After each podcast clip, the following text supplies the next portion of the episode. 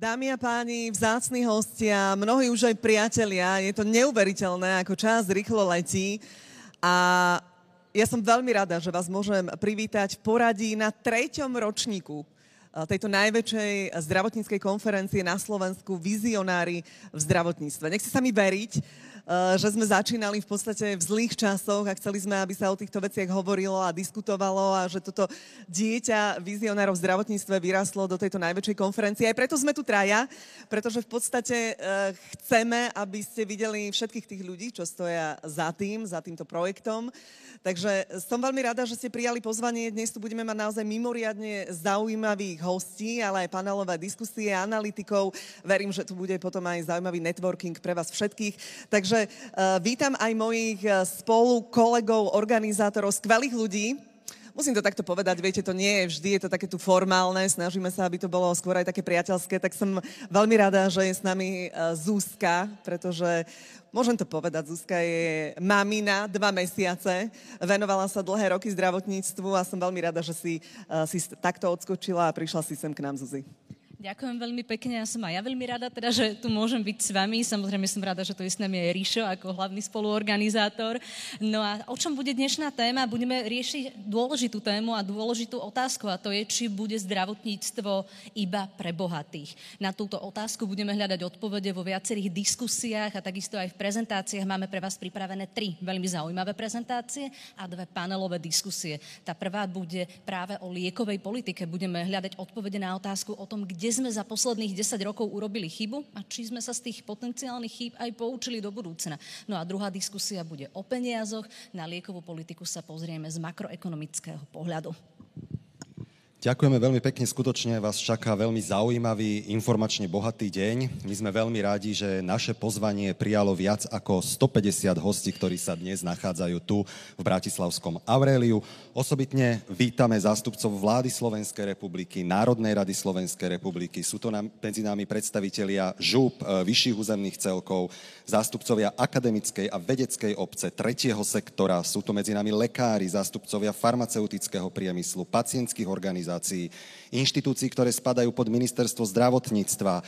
Vítame samozrejme aj samotných zástupcov ministerstva zdravotníctva, Národného centra zdravotníckých informácií, riaditeľov nemocníc a ich námestníkov, zástupcovia zdravotníckých stavovských organizácií, novinárov, ale aj zástupcovia právnických kancelárií. Vítajte. Tak, Ríši, to bolo naozaj celý zoznam. Sú tu naozaj všetci tí dôležití, ktorí tu majú byť a my vždy uh, sa snažíme, aby túto konferenciu otvoril človek, ktorý má váhu, ktorý rozhoduje, ktorý uh, môže veci ovplyvniť. A uh, my sme sa rozhodli, že tentokrát oslovíme ministra financií a podpredsedu vlády Igora Matoviča. Mnohí hovorili, ale ten určite nepríde.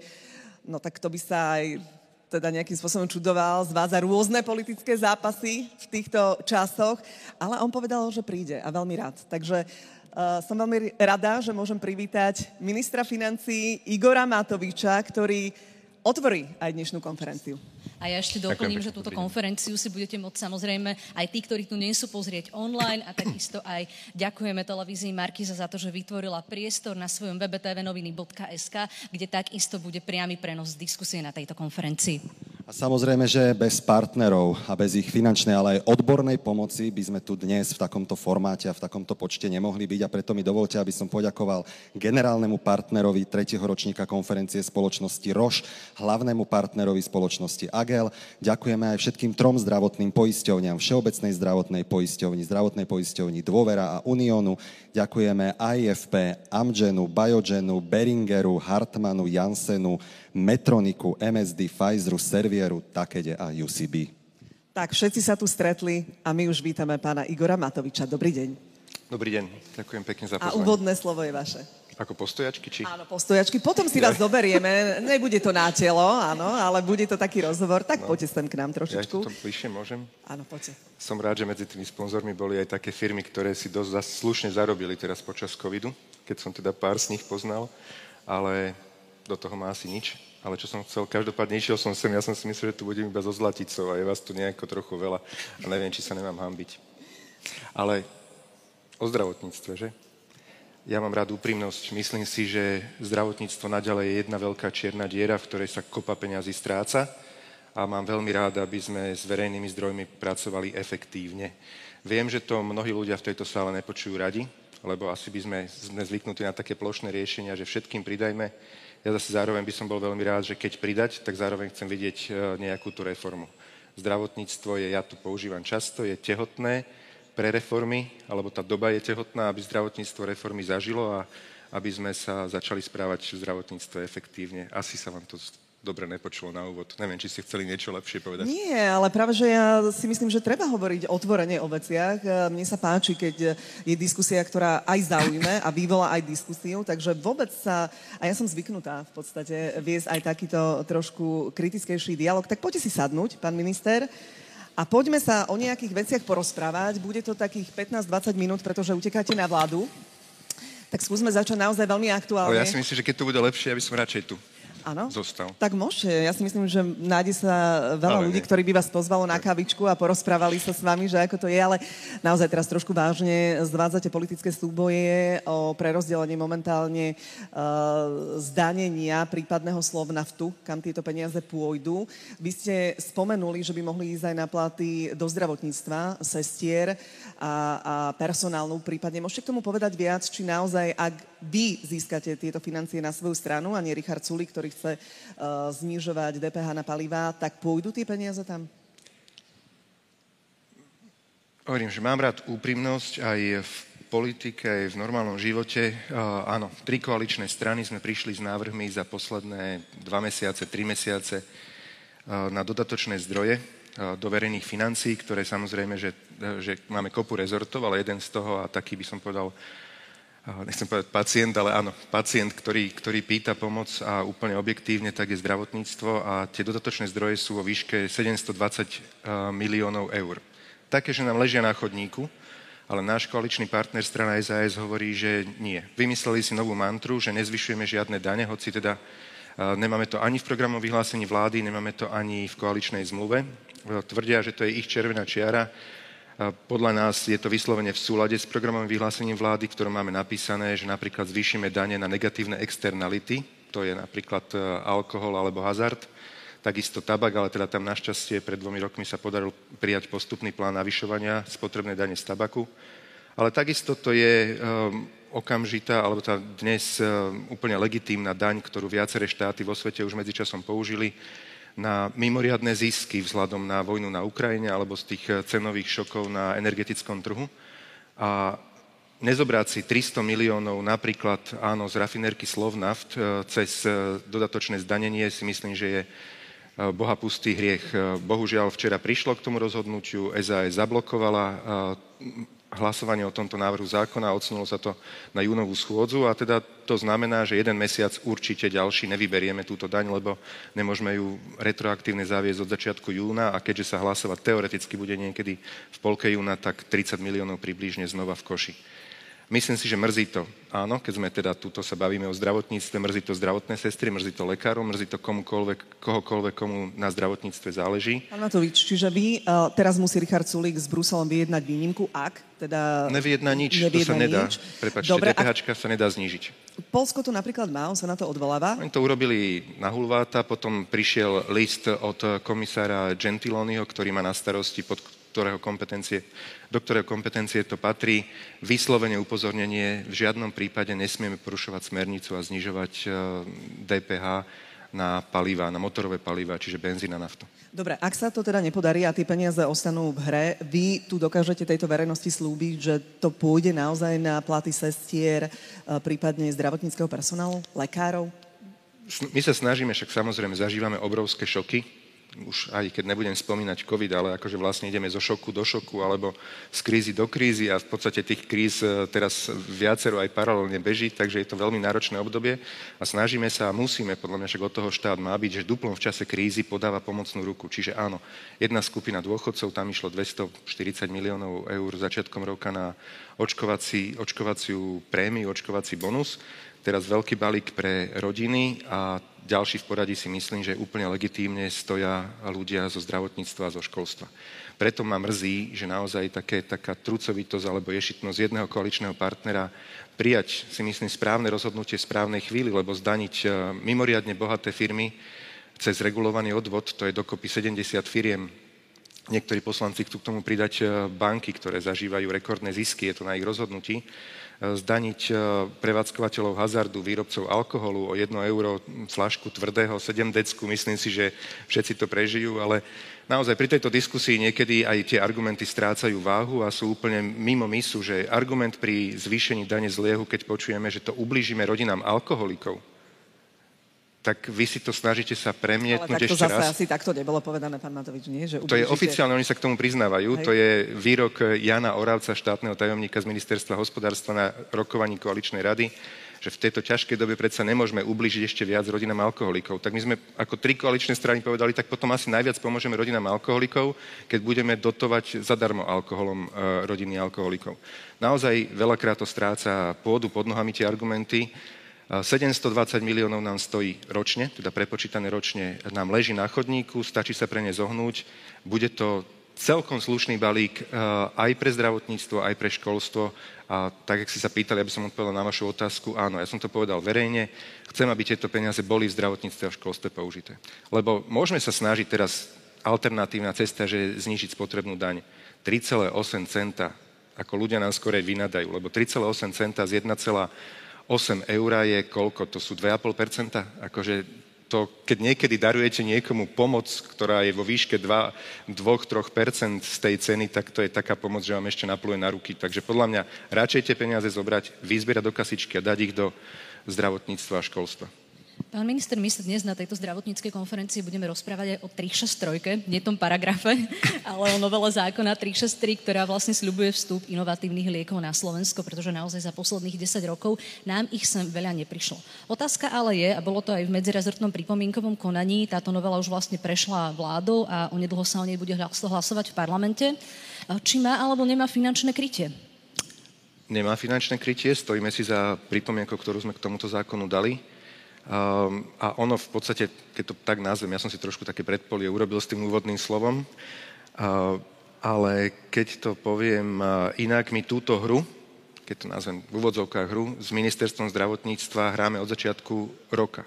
Ale nie je nejakú, že falošnú hru alebo podobne, ale chceme donútiť uh, vedenie ministerstva zdravotníctva, alebo tá ľudí, ktorí na ministerstve zdravotníctva robia, aby konečne začali robiť reformy lebo už e, počas predošlej vlády, v podstate z útvaru UHP alebo útvaru hodnoty za peniaze z ministerstva financí, e, rezort zdravotníctva dostal, keďže sme, kde sme? Na zdravotníckej konferencii, tak dostali taký recept, že kde majú šetriť, kde majú vlastné rezervy, nie že šetriť na platoch zamestnancov a podobne, alebo jednoducho šetriť tam, kde netreba, ale že kde majú, kde sa naozaj mrhá peniazmi a tie peniaze, keď sa ušetria, môžu sa použiť na vyššiu kvalitu zdravotníctva, napríklad na inovatívne lieky.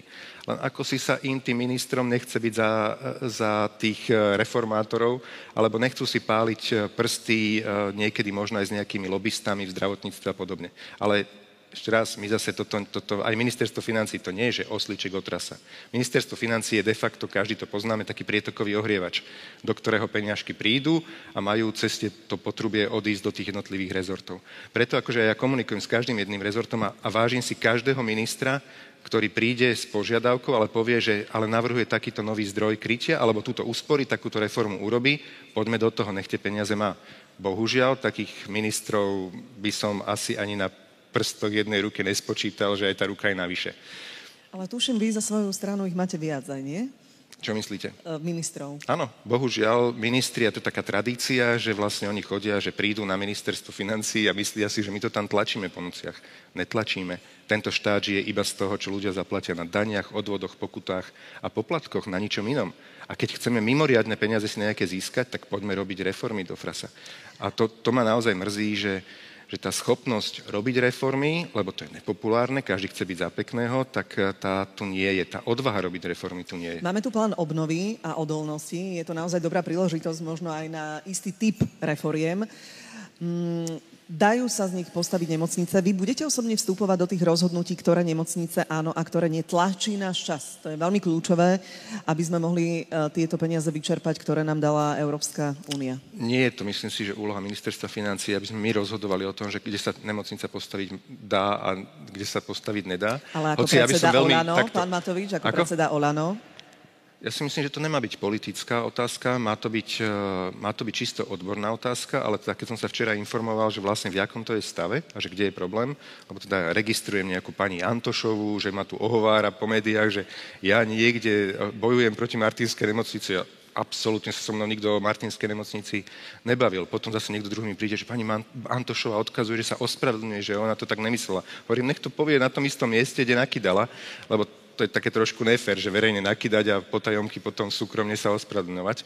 Ale dobre, eh, som sa včera informoval o tom, teda, že vlastne akom stave to je a že vlastne aké sú tie pravidla, lebo teda, keď som to teda správne pochopil, z plánu obnovy máme záväzok eh, postaviť, v podstate také tri záväzky. Postaviť nové nemocnice, nejaký počet lôžok, rekonštruovať nejaký počet lôžok a a opraviť ešte potom niečo, asi teda niečo iné, asi mimo počtu lôžok. No a zároveň teda je ten záväzok, že keď teda nejaký projekt sa spustí do výstavby, musí byť dokončený, musí byť reálne dokončený, alebo tzv. tuším shell core, či jak sa to volá, alebo core and share, neviem, jedno alebo druhé, uh, tak uh, že do štádia hrubej stavby a že to bol úmysel s rásochami. Ale ja keď som pomaly, v júli už bude druhé výročie, keď som trávil noci v Bruseli a bojovali sme za tie prachy pre Slovensko a bojovali sme, aby sme to vlastne ten, na tento účel mohli, mohli použiť, tak uh, som si myslel, že sa to bude hýbať o mnoho, o mnoho rýchlejšie. V podstate v júli budeme mať dva roky odtedy, odkedy vieme, že tie prachy dostaneme na Slovensko, mimoriadne, práve na takéhoto typu reformy a my tu ešte ani do júla neporodíme rozhodnutie, takže niečo mi tu naozaj uh, vadí na tom systéme, že a toto Niekedy vadí potom... aj na ministrovi zdravotníctva? Toto je tá výhrada, kvôli ktorému si viete predstaviť možno aj personálnu zmenu? Áno, verejne som to komunikoval v septembri 2020. Vieme, že obrovský problém je zadlžovanie štátnych nemocníc. A v septembri 2020 sme na vláde prijali rozhodnutie, že kde sme v podstate vypísali Biankošek na 575 miliónov eur na odlženie zdravotníctva, alebo pardon, teda štátnych nemocníc. Prvé peniaze sa sprocesovajú teraz, po roku a pol Čiže ministerstvo financí alebo vláda príjme rozhodnutie, že dá viac ako pol miliardy na odloženie a tu nám trvá rok a pol, kým konečne vyplatíme prvé euro, to je na hambu, si myslím. Takisto je na hambu, že pomaly dva roky, odkedy plán obnovy uzrel svetlo sveta a my nemáme rozhodnutie, čo vlastne a kde ideme stavať. Teraz, keď mi aj niekto povie, včera, keď som sa informoval, že v tom Martine najviac pripravený projekt a v skutočnosti najviac pripravený projekt, že máme iba územné rozhodnutie, že máme iba štúdiu pre územné rozhodnutie, že nemáme projekt, však to je hamba. A hovorím, že dva roky budú v júli, odkedy vieme o tom, že Slovensko bude mať plán obnovy. A bohapustým spôsobom ideme premrhať peniaze, ktoré mohli byť obrovskou príležitosťou. A nakoniec trošku sa obávam, že niekto to možno hrá na to, že no vidíte, no tak jedine tá Penta to stihne postaviť.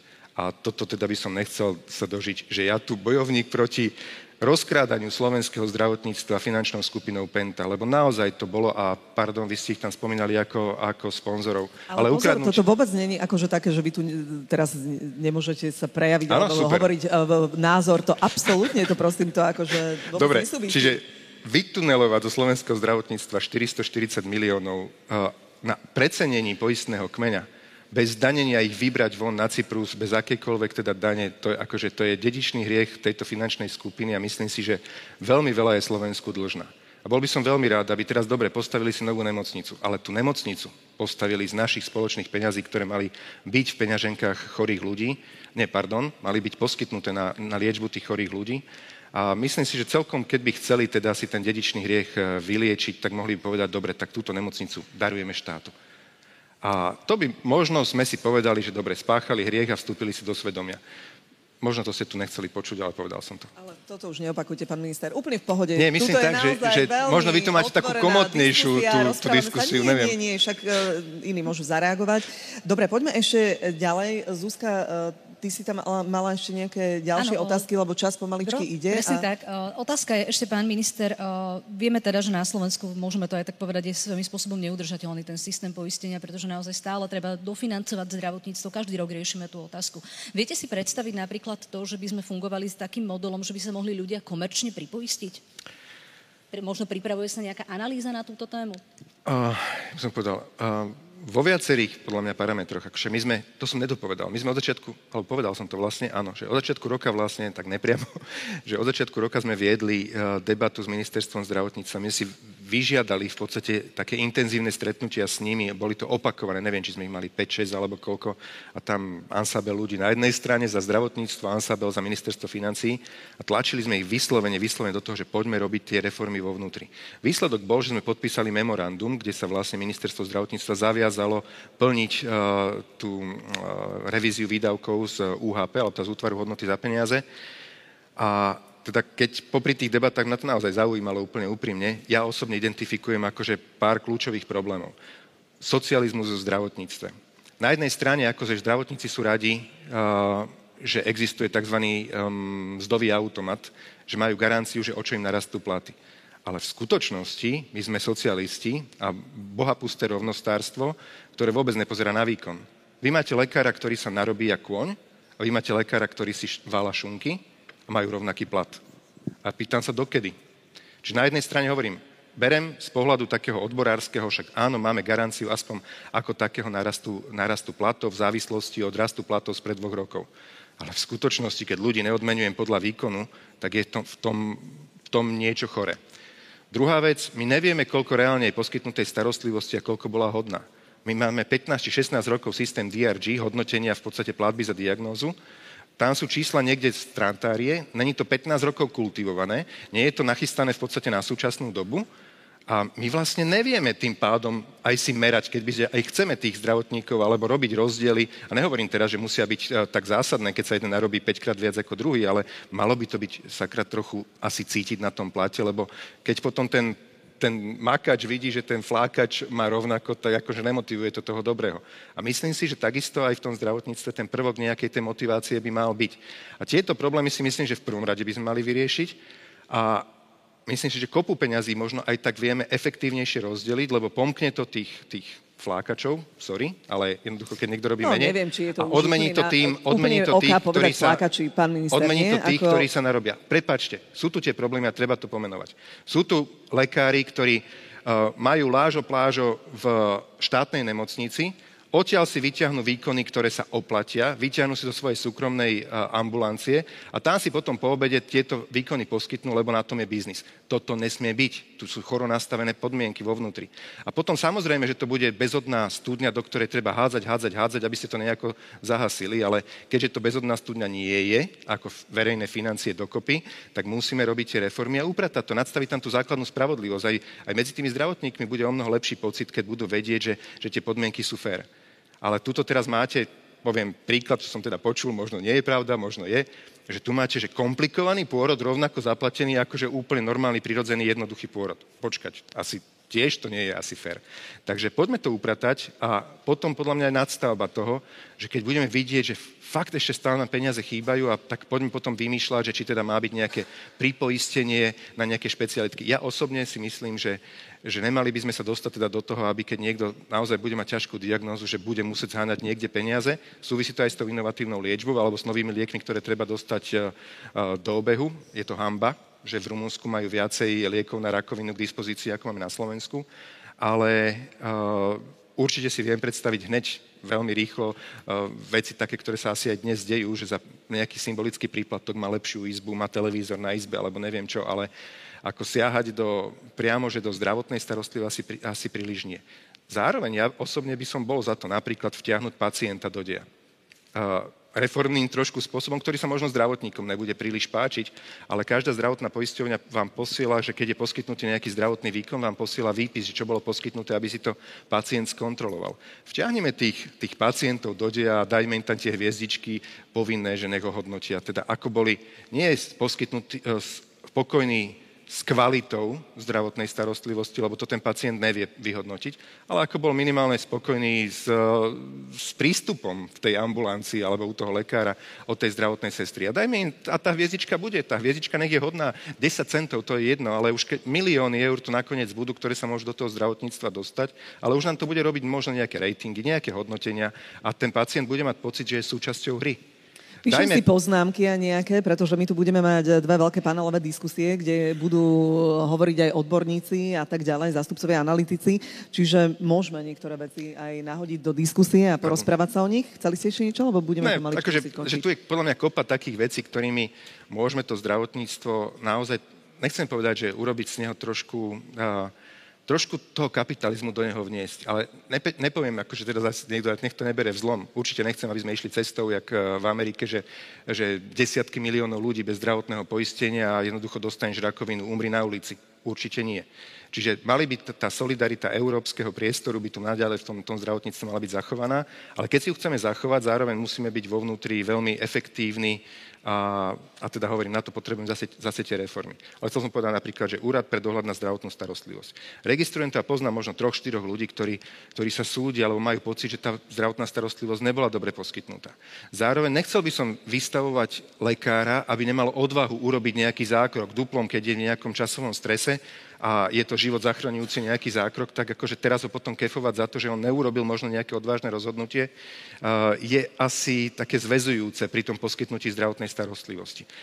Prečo neurobíme napríklad to, že vytvorme balík z tých peňazí, ktoré by sme novie do zdravotníctva doniesli, alebo reformne, ktoré si ušetríme, vytvoríme balík, kde v podstate akéby, že automaticky bude vyčlenená na obálka, ja neviem, 10, 20, 30 miliónov ročne pre ľudí, ktorí naozaj teda dobre, a, áno, nejako bola im poskytnutá asi nie úplne zdravotná e, starostlivosť adekvátna, ale v podstate darujeme ako bezplatné poistenie pre lekárov a teda zdravotníkov, aby sa nebáli poskytovať tú zdravotnú starostlivosť. Lebo naozaj môžu byť kritické situácie a keď potom ten lekár zvažuje, že hops, počkaj náhodou, keď mi to nevidie, ešte ma bude žalovať, radšej to neurobím a nechám toho človeka umrieť, tak asi je vždycky lepšie sa o to pokúsiť e, zachrániť ho. Ale to som chcel iba povedať.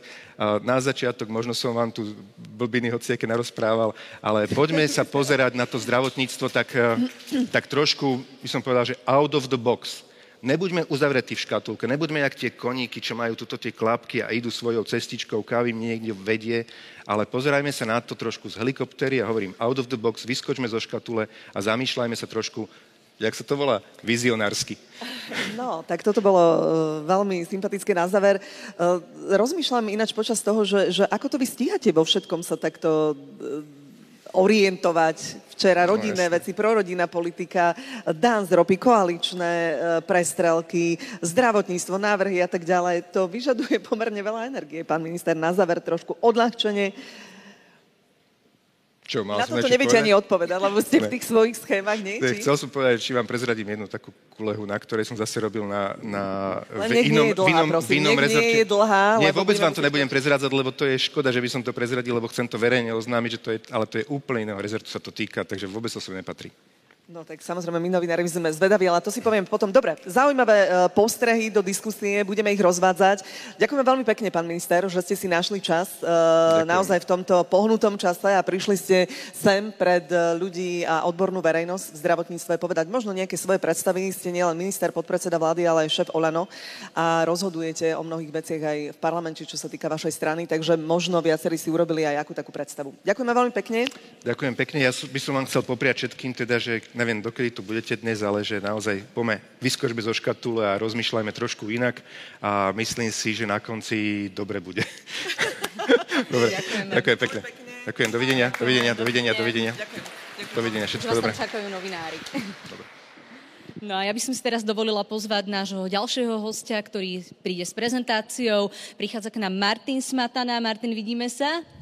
Áno, už ho máme tu. Martin si pripravil prezentáciu práve o liekovej politike a práve o tej novele zákona 363, ktorú si mnohí ľudia milia s tým sporným paragrafom. Takže Martin, nech sa páči, odovzdávame ti slovo a tešíme sa na ňu.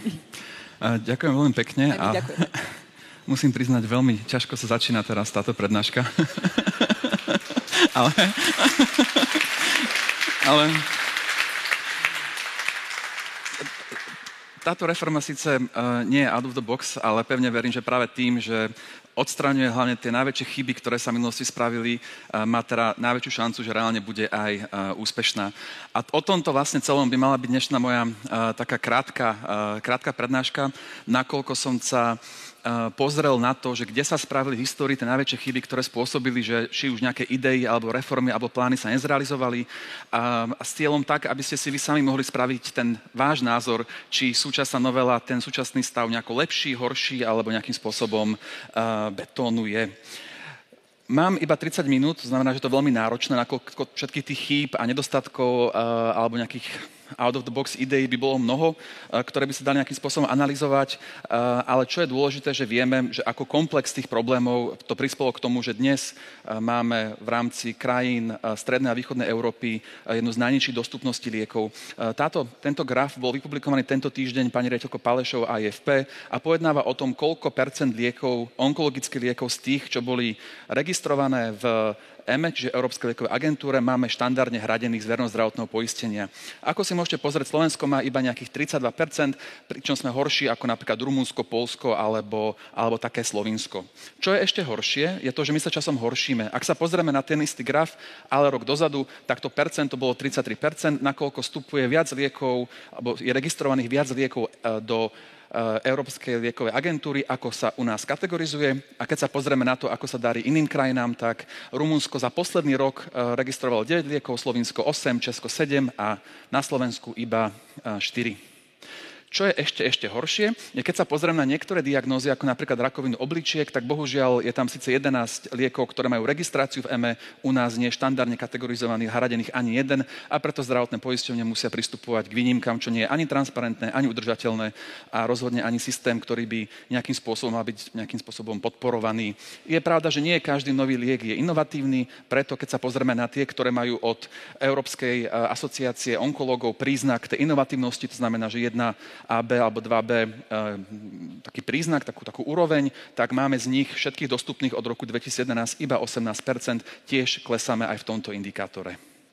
Nie je preto prekvapením, že keď sa pozrieme na odlač- e, liečiteľnú umrtnosť, e, to je tá tabulka vpravo, tak sme šiesti najhorší v Európe a veľká časť toho je aj kvôli tomu, že zomierame na onkologické ochorenia, ktoré iné krajiny už majú výrazne nižšie.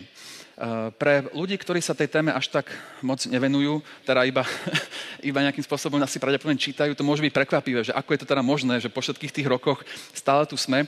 Totiž to, keď sa niekto pozrie z takého, nazveme to trošku povrchového hľadiska, tak je pravda, že zákon 363 bol novelizovaný 15 krát. E, keď sa na to pozrie detálnejšie, tak väčšina tých novelizácií boli iba malé úpravy, boli tam také dve väčšie v 18. a 19. roku, ale je pravda, že ten zákon bol opakovane otváraný a keď sa už raz niečo otvorí, tak by sa to mohlo aj doriešiť. Keď si niekto vygoogli novelu 363, tak mu príde 2000, e, pardon, takmer, nie 2000, 2 milióny odkazov, to znamená, že je to téma, ktorá je veľmi populárna či v médiách, alebo v sociálnych sieťach, alebo alebo kdekoľvek.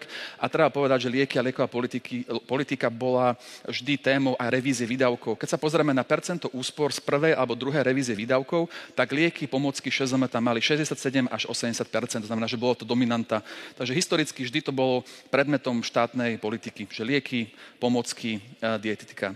Ako je teda možné, že sme sa dostali tam, kde sme sa dostali? A ako som povedal, existuje mnoho problémov, ktoré som zoskupil do piatich, ktoré by som si s vami postupne prešiel, respektíve tie prvé tri a potom tie posledné dve iba, iba rýchlo, aby ste si teda mohli spraviť ten váš názor na to, či táto novela eh, nejakým spôsobom adresuje tie kľúčové nedostatky a problémy, ktoré, eh, ktoré sme historicky spravili. Začnem taký tým prvým najčastejším, eh, ktoré som nazval nedostatok odvahy zmeniť prahovú hodnotu. Aká je konsekvencia toho kroku, že sa, keďže sa ministerstvo historicky bálo zmeniť prahovú hodnotu, tak navrhoval také polovičaté, komplikované riešenia, ktoré mali priniesť inovatívne lieky, ale na konci nejakým spôsobom nefungovali a dokonca mali ešte negatívny dopad.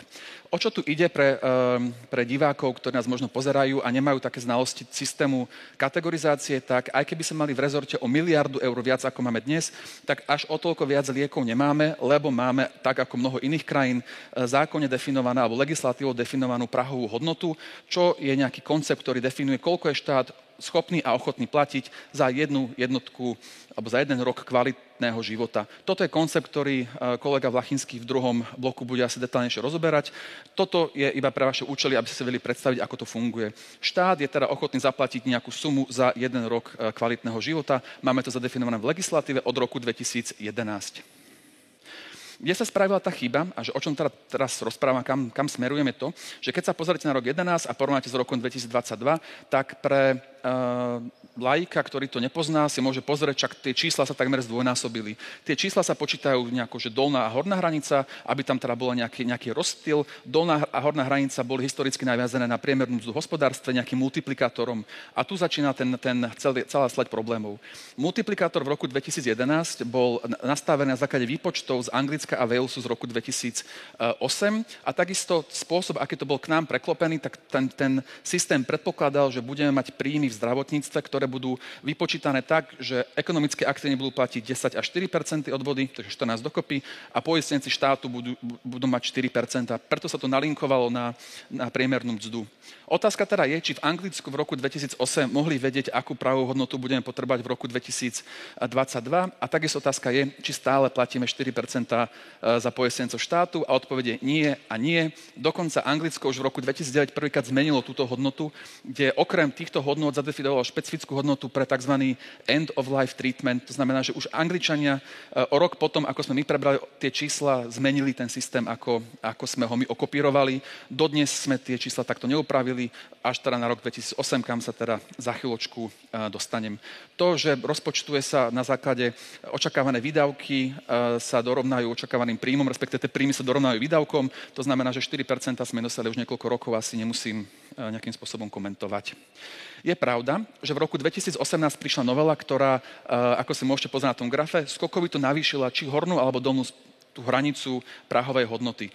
Je tu jedno ale, a to ale je také, že ak nejaký liek, e, keď sa kategorizoval, chcel dosiahnuť tú hornú hranicu, ktorá už začína byť v tých zaujímavých číslach, tak musel splniť nejaké kritéria. Bola tam tzv. multikritériálna analýza, ktorú som našiel, prekopíroval z pôvodnej dopadovky legislatívy z roku 2017, ktorá e, sama o sebe bola trošku tautologická a problematická v tom, že ak ste boli inovatívny onkologický liek na diagnózu, ktorá je častá, ako napríklad rakovina plúc, tak ste z tých maximálnych extra bodov, ktoré boli zavedené po novelizácie, nedostali minimálne 4 z nich, lebo ste mali veľký dopad, neboli ste orfan. To znamená, že tú hornú hranicu e, dopadovky málo ktorý liek mohol dosiahnuť.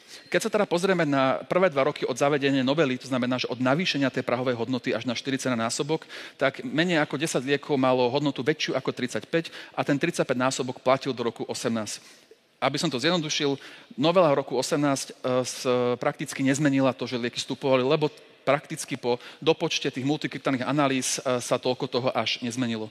Je pravda, že keď sa pozrieme dnes, že k dnešnému dátumu na všetky lieky, ktoré vstúpili a s akou prahovou hodnotu vstúpili, tak máme ich už 25 takých, čo prekročili tú hodnotu 35, ale iba jeden jediný prekročil 39 násobok. Čiže ani po tých 4 rokoch stále tie lieky e, vôbec nestupujú a tá novela z roku 18 teda nejakým spôsobom nefungovala. Keď sa pozrieme, čo e, mení súčasná novela, tak e, prvá vec je, že už ustupuje od násobku priemernej mzdy, ale a používa e, hrubý domáci produkt, to je stabilnejší indikátor, ustupuje od tých multikritérnych analýz a nahradzuje to prakticky jedným faktorom a to je stupeň alebo úroveň klinického benefitu, to znamená, že nejaká inovatívnosť a takisto definuje povinnosť e, mať pravú hodnotu aj pre orfány do výšky maximálne až 10 násobků HDP. Inak povedané, e, táto novela úplne priamo a jasne zjednodušuje systém, ako sa počíta pravá hodnota a vôbec nezavádza a úplne najasne to komunikuje, že dopady budú a pravá hodnota bude vyššia.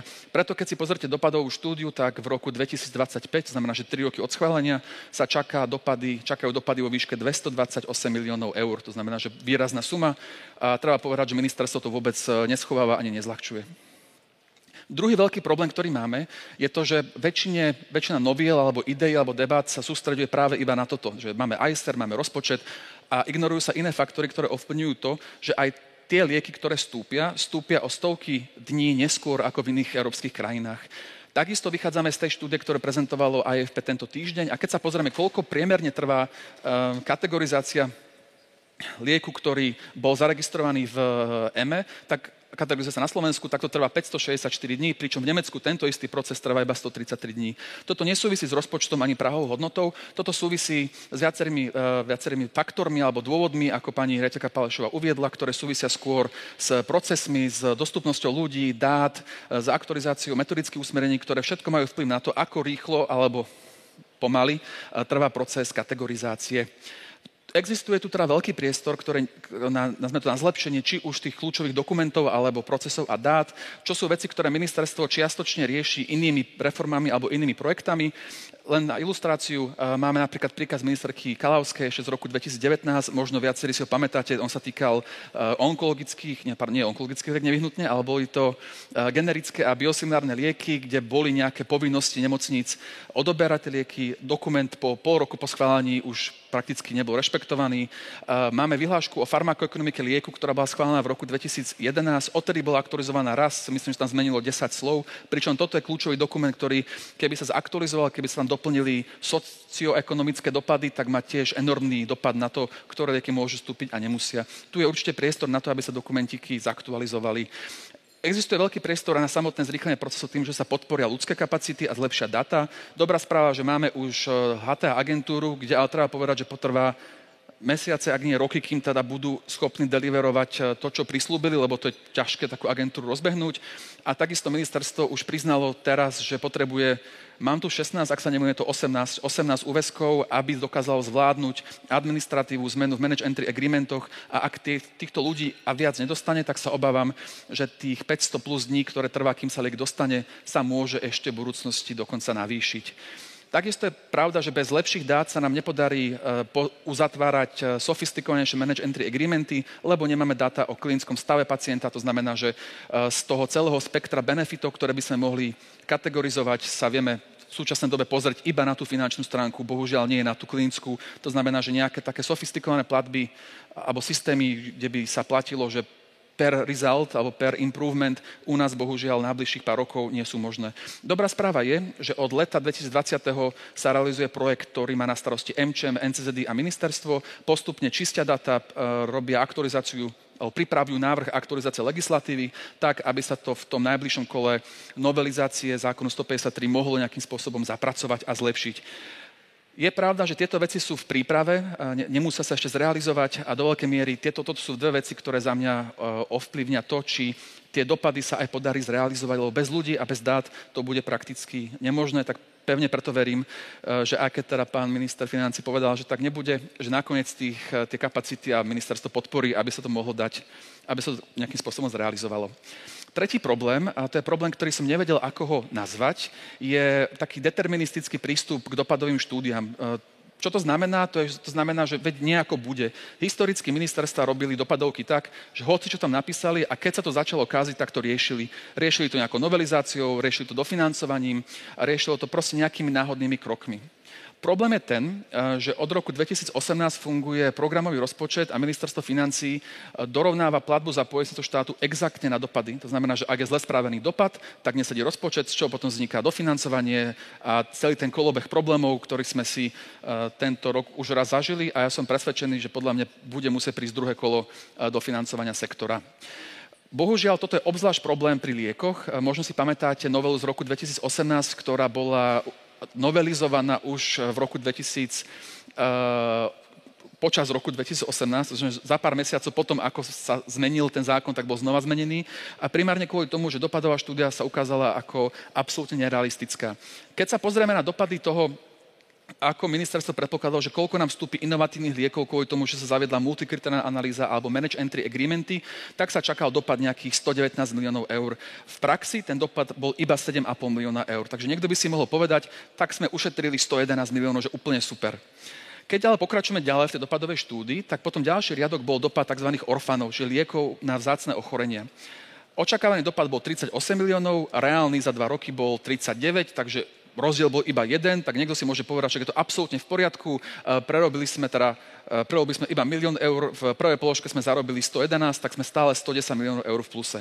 No problém bol iný. Problém bol v tom, e, že tento dopad 39 bol spôsobený iba vďaka tomu, že sa musel núdzovo novelizovať ten zákon, lebo pôvodne ten dopad vyzeral na 100 miliónov eur. A ďalší problém je ten, že celá táto reforma mala byť e, financovaná z úspor, ktoré sa nepodarilo zrealizovať.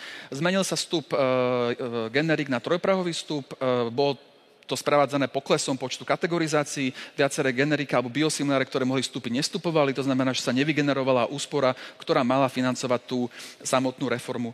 Problém je aj v tom, že keď sa na to pozrelo UHP, tak oni videli nielen inú štruktúru e, alebo inú výšku rozpočtu, ktorá bola ultimátne vyššia a keby ne, neprišiel COVID, tak vidíme tie čísla výrazne vyššie. Preto som zobral iba dva roky, aby som nepozeral covidový rok. A problém nebola iba samotná výška, problém bola štruktúra, ale hlavne to, že tá hodnota per capita bola výrazne nižšia, ako sa deklarovalo v rozpočte. To znamená, že z ich pohľadu to bolo obrovské no-go. A teraz, čo môže ministerstvo financí spraviť a čo robí, je to, že v rámci rozpočtovania zavedie úplne extrémne úsporné opatrenia. Tento rok v rozpočte máme, že sa má ušetriť 249 miliónov eur, z toho 61% na liekoch a pomôckach, presne aby skompenzovali tú inú štruktúru výdavkov, ktorú, teda, s ktorou sa nerátalo v programovom rozpočtovaní. Ako teda tieto úspory skončili, vieme, že už bolo jedno kolo dofinancovania, ale bohužiaľ toto je krok, k ktorému budú pristupovať pravidelne. To znamená, že budú nútiť ministerstvo realizovať najprísnejšie formy úspor, budú nútiť ministerstvo robiť viaceré škrty alebo ako sme asi počuli od pána ministra financí, že možno ani niektoré reformy sa nepustia, lebo proste na to nebude krytie. Tak. Druhá alternatíva, ktorú ministerstvo financí spraviť môže a robí, je to, že nejakým spôsobom nebude dôverovať dopadom ministerstva zdravotníctva, bude ich e, naháňať, možno by som použil slovo aj e, molestovať, čikanovať s tým, e, že budú si otáčať dopadovky do nejaké verzie 40 a aj tak zavedú nejaké opatrenie, aby ten dopad bol kontrolovaný. To, čo, čo som teraz ukázal na slajdoch, boli iba 4 zverejnené dopadovky, ktoré zverejnilo ministerstvo zdravotníctva po konzultácii s ministerstvom financí. Posledná posledná verzia, ktorá, ktorú tu mám, je verzia 13, s tým, že dnes viem, že verzia 27. To znamená, že toľkokrát si to otočili, kým sa dopracovali k niečomu, s čím bolo ministerstvo financí uh, spokojné.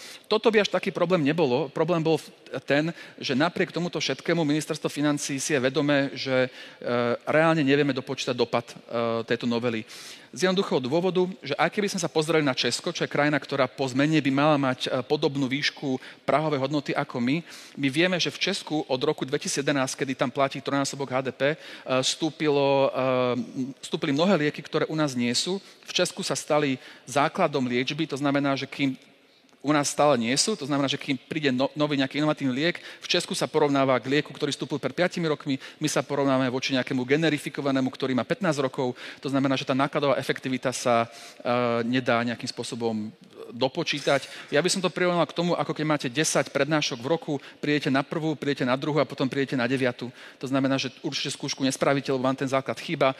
Toto je ten uh, gap komparátora, ktorý máme na Slovensku a toto je veľký problém, ktorý sa veľmi ťažko uh, kvantifikuje a rieši. A z tohto dôvodu presne nevieme, ktoré lieky nám vstúpia. Takže veľmi ťažko to určuje. Pre ministerstvo financie je to veľká, uh, veľká červená a preto do novely zákona dali tzv. ručnú brzdu, ktorá pojednáva o tom, že keď sa bude robiť rozpočet, to znamená, že ideálne v septembri alebo v oktobri, ak nebude nejaká núdzová situácia, tak e, sa spraví zoznam všetkých liekov, ktoré sú k tomu dátumu pripravené, to znamená, že prešli procesom kategorizácie. Ich dopad sa dá na rozpočet budúci rok a všetky ostatné, ktoré nestanú vstúpiť, budú musieť počkať ďalší rok e, na schvalovací proces do rozpočtu. Toto je čisto teoreticky tak, ako by mohla fungovať, mohla fungovať jedna zmena v paragrafe e, zákona 363. To znamená, že ministerstvo financí čisto teoreticky môže mať ručnú brzdu, o ktorej myslím, že aj nepriamo rozprával pán minister e, Matovič. Toto je moja interpretácia. V praxi na to bude potrebnú nejakú vyhlášku alebo nejakú, nejakú, nejaké usmernenie, ale takto som si to ja predstavoval, keď som si tú legislatívu prečítal a keď som to aj konzultoval s kolegami z ministerstva financí, ako by to uh, mali. Dobrá správa je tá, že takýmto spôsobom ministerstvo financí má pod kontrolou celkovú výšku a ak bude k procesu kategorizácie pristupovať korektne a bude rešpektovať zákon a dohody, tak uh, mohol by to byť proces, ktorý zavedie aj predvydateľnosť, aj transparentnosť uh, kategorizácie. Jediné, jediné negatívum môže byť to, že niektoré lieky sa proste budú zaraďovať o pár týždňov, respektíve mesiacov neskôr, ako by sa mohli. Ostávajú ešte dve také krátke e, nedostatky alebo také časté chyby. E, prvá chyba, že na generika a biosimiláre sa často pozeráme veľmi prvoplánovo ako jediný alebo hlavný zdroj úspor, pričom tie sofistikovanejšie úspory, ktoré, ktoré pramenia z manage entry agreementov alebo centrálnych obstarávaní pozabúdame. Dobrá správa, že súčasná novela mení ten systém Manage Entry Agreementov a umožňuje e, realizáciu e, revízie výdavkov. Totiž to pripravuje sa už tretia verzia toho dokumentu, ktorý som ukazoval, e, ktorý vychádza z toho, a hlavný predpoklad tých úspor na liekoch je, že prejde novela 363, lebo ona prakticky umožňuje viaceré m, také úpravy v, v kategorizácii alebo v úhradách, ktoré prinesú úspory, ale stále vygenerujú nejakú, nejaký benefit pre pacienta. Posledný problém je to, že nám chýbal líder a toto je veľmi špecifická téma, lebo keď si pozriete, kto historicky lídoval e, novely zákona, tak aj keď na tej úrovni úradníkov, či riaditeľov alebo generálnych riaditeľov kvalita bola, problém bol v tom, že ten, ten politický background, väčšinou to bolo pod nejakým štátnym tajomníkom, e, nebol dobrý. E, väčšinou tam boli veľmi skúsení a rešpektovaní lekári, ale nebol tam osoba, ktorá by rozumela tým liekom. Ak vám pripomeniem rok 2018, to, prečo sa musel novelizovať ten zákon, bolo jedno písmenko alebo jedna spojka A, ktorá spôsobila spôsobila to, že ten dopad mohol byť rádovo niekoľkonásobne vyšší. Tu máme teraz šťastie, že pán štátny tajomník e, lieky pozná dokonale, nakoľko toto bola jeho srdcová téma. To znamená, že jedno z tých kľúčových problémov, že tam nebola osoba, ktorá by ten zákon vedela čítať a rozumela mu, tak e, teraz ju, teraz ju máme. Takže toto je veľké pozitívum e, v rámci tých najväčších chýb, ktoré sme spravili. Takže verím, že aj toto je nejakým spôsobom odstranené. Ako teraz osumarizujem, že či sa teda tejto novele podarilo vyvarovať tých najväčších chýb a či má či má šancu na úspech. Uvažujem, že či tu ešte doplním jednu otázku, či to vlastne teda je reforma, lebo ako sme počuli, reformy sa asi nerobia. Tak za mňa to určite reforma e, je, nakoľko všetky tie parametre toho, že to bude mať veľký klinický benefit e, pre pacienta, e, tam teda sú určite splnené. Ale aby ste si stále vedeli vyspraviť ten váš názor, tak som pripravil ešte také posledné sumarizačné porovnanie na takom vizuálnom, vizuálnom príklade aut. Totižto, ak sa pozrieme na tri kľúčové roky, ktoré sú od roku 2011, kedy platí zákon, tak je to ten samotný rok 2011, eh, kedy sa zaviedla 363, potom máme rok 2018, to znamená, že rok, kedy sa zavedli manage entry agreementy, eh, navýšil sa ICER, zavedli sa špeciálne podmienky pre orfany a potom máme teda súčasný rok, kde meníme systém, ako sa počíta právová hodnota a meníme teda viacero technických parametrov. Ak by som tieto tri roky mal prirovnať k nejakému autu, tak rok 2011 je taká dobrá firemná Fabia, lebo keď sa to, ten zákon schvaloval a deklaroval, tak bolo jasne povedané, že cieľom nie je mať všetky lieky na svete, ale cieľom je mať jasné matematické pravidlá, poriadok, transparentnosť a procesy. Presne tak, e, ako keď máte svoje firemné auto, toto je malý bojový tank, všetko z tohto splní. Rok 2018, keď nám bol komunikovaný, e, tak nám to bolo prezentované ako nejaký taký krásny žltý superšport, že všetko to nejakým spôsobom splní, pričom v realite, ako som ukazoval, koľko liekov vstúpilo, aké dopady to malo, je to skôr um, slušne vybavená Octavia. To znamená, že určite nesplnilo ten účel, že všetky tie lieky tu budeme mať. Ak sa pozrieme na to, čo teda, nám teraz slubujú, ako ten zákon vyzerá, tak ja by som to možno ešte povedal predtým, určite nám nesľubujú, že to bude nejaký pekný športiak, žiadna Audinka, žiadne Porsche to nebude.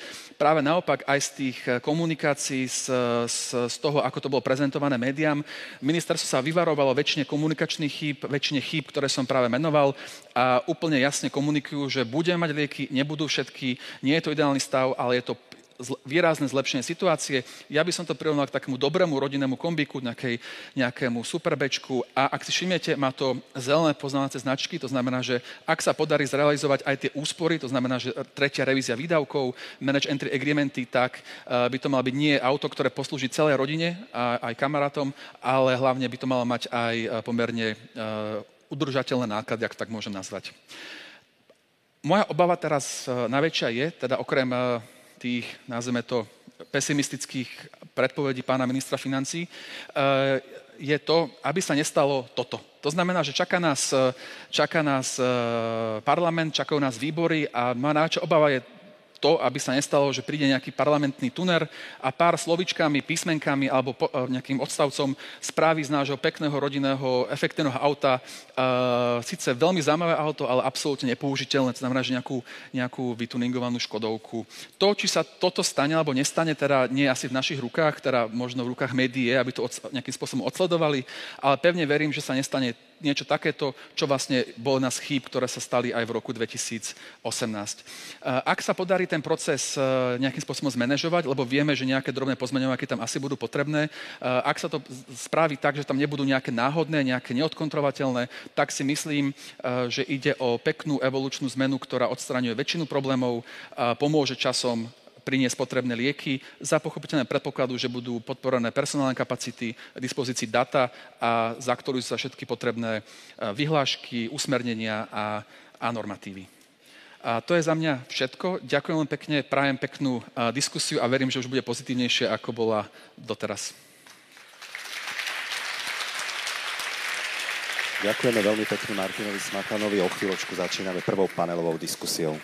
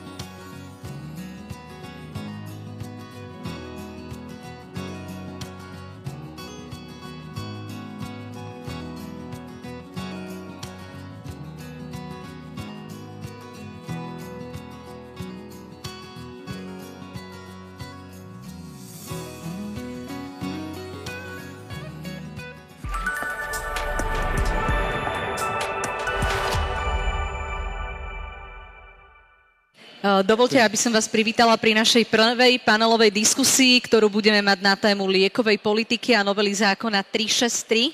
Budeme sa rozprávať s viacerými vzácnými hostiami, takže poprosím aj vás, milé publikum, milí účastníci, aby ste zaujali svoje miesta a my už vítame našich hostí v diskusii. Dobrý deň, takže ako prvého vítame pána štátneho tajomníka, pána Roberta Babelu, štátneho tajomníka Ministerstva zdravotníctva. Dobrý, Dobrý deň. deň. Ďakujem za pozvanie. Vy... Vítame aj predsedu dozornej rady Asociácie inovatívneho farmaceutického priemyslu, prána Branislava Budkeho. Vítajte. Dobrý deň prajeme aj pani Beate Havelkovej zo Všeobecnej zdravotnej poisťovne. Dobrý deň. Dobrý deň. Vítame aj prednostu onkologickej kliniky fakultnej nemocnice s poliklinikou v Trnave, pána doktora Mariana Streška. Tiež dovolte, aby sme privítali pána Mariana Štovka za Asociáciu zdravotných poisťovní. Dobrý deň. No a rovnako bol do diskusie pozvaný, ale z neodkladných dôvodov svoju účasť zrušil poslanec Richard Draši, ktorý tu mal reprezentovať opozíciu, ale teda žiaľ dnešnej diskusie sa nezúčastní. Za to tu ale máme riaditeľa útvaru hodnoty za peniaze pána Štefana Kiša. Vítajte. Dobrý deň. No a našu diskusnú partiu uzatvára pán Jakub Rybáre, riaditeľ fakultnej nemocnice Agal Skalica. Dobrý deň. Samozrejme, do tejto diskusie môžete vstúpiť aj vy, pretože máme aktívne naše slajdo. Nájdete nás pod hashtagom vizionári. Budeme veľmi radi, ak nám budete klásť e, otázky a my ich samozrejme ako moderátori ďalej položíme našim hosťom v prvom diskusnom paneli. Hneď na úvod mi dovolte nadviazať na slova ministra financí Igora Matoviča.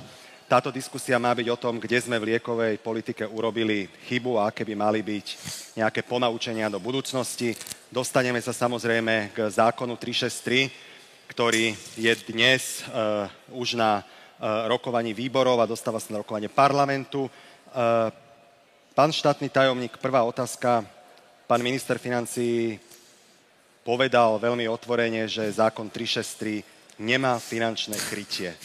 Moja otázka teda je, ako to vidíte vy a či ste e, nerokovali s ministerstvom financí predtým, ako e, zákon išiel do legislatívneho procesu. Určite máte prepočítané dopady tejto novely. E, rokovali alebo nerokovali ste s ministerstvom financí? S pánom ministrom sme nerokovali, ale rokovali sme tuto s ľuďmi, ktorí sú za to zodpovední, čiže s pánom Kišom a jeho tímom.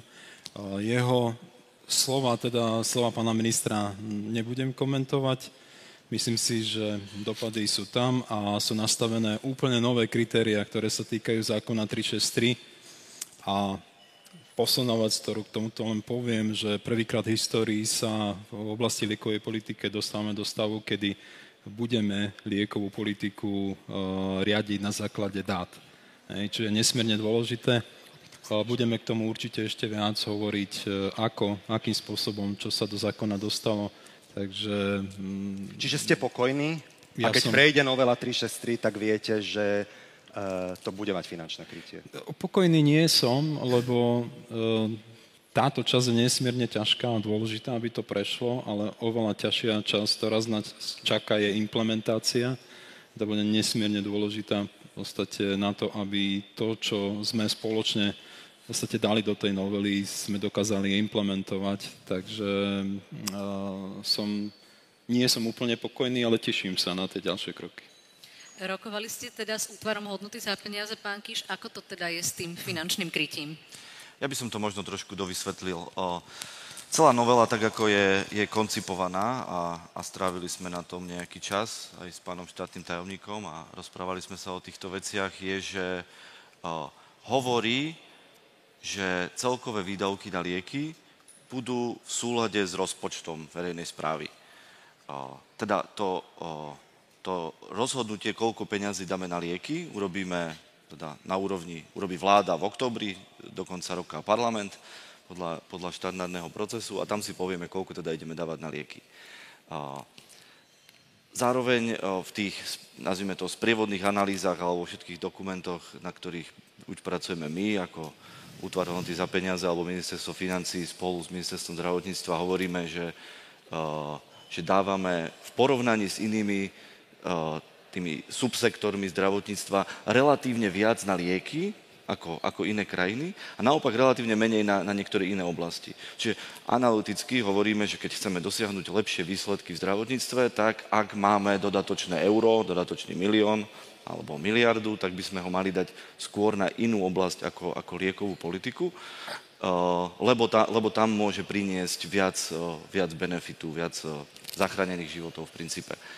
Uh, z tohto dôvodu, eh, alebo s, touto logikou eh, sme aj pripomienkovali alebo nejakým spôsobom draftovali eh, tú, tú legislatívu a, a, a, a dali tam tú klauzulu, na základe ktorej ministerstvo zdravotníctva bude mesačne monitorovať veľmi podrobne, ako sa nám vyvíjajú výdavky na lieky a, a bude mať možnosť a a takú tú technickú a v podstate legislatívnu povinnosť, aby, aby sa do toho rozpočtu, ktorý bude stanovený, zmestila.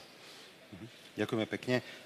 Ako to vnímajú zdravotné poisťovne? Neobávate sa, pani doktorka Havelková, že, že nakoniec v zásade tá novela 363 a tie finančné dopady, ktoré s nej vyplývajú, budú na pleciach zdravotných poisťovní?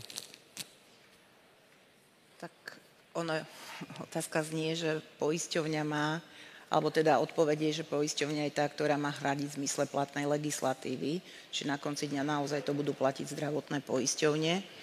Dôležité sú tam aj tie kritéria, nielen tie ekonomické, ale aj tie medicínske, ktoré vlastne zaradia tie lieky, ktoré naozaj sú e, s významným medicínskym dopadom aj pre toho pacienta.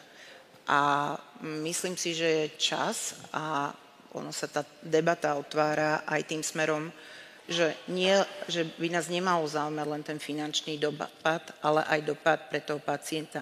Kam, e, čiže bavíme sa už aj o dopade napríklad sociálnej oblasti.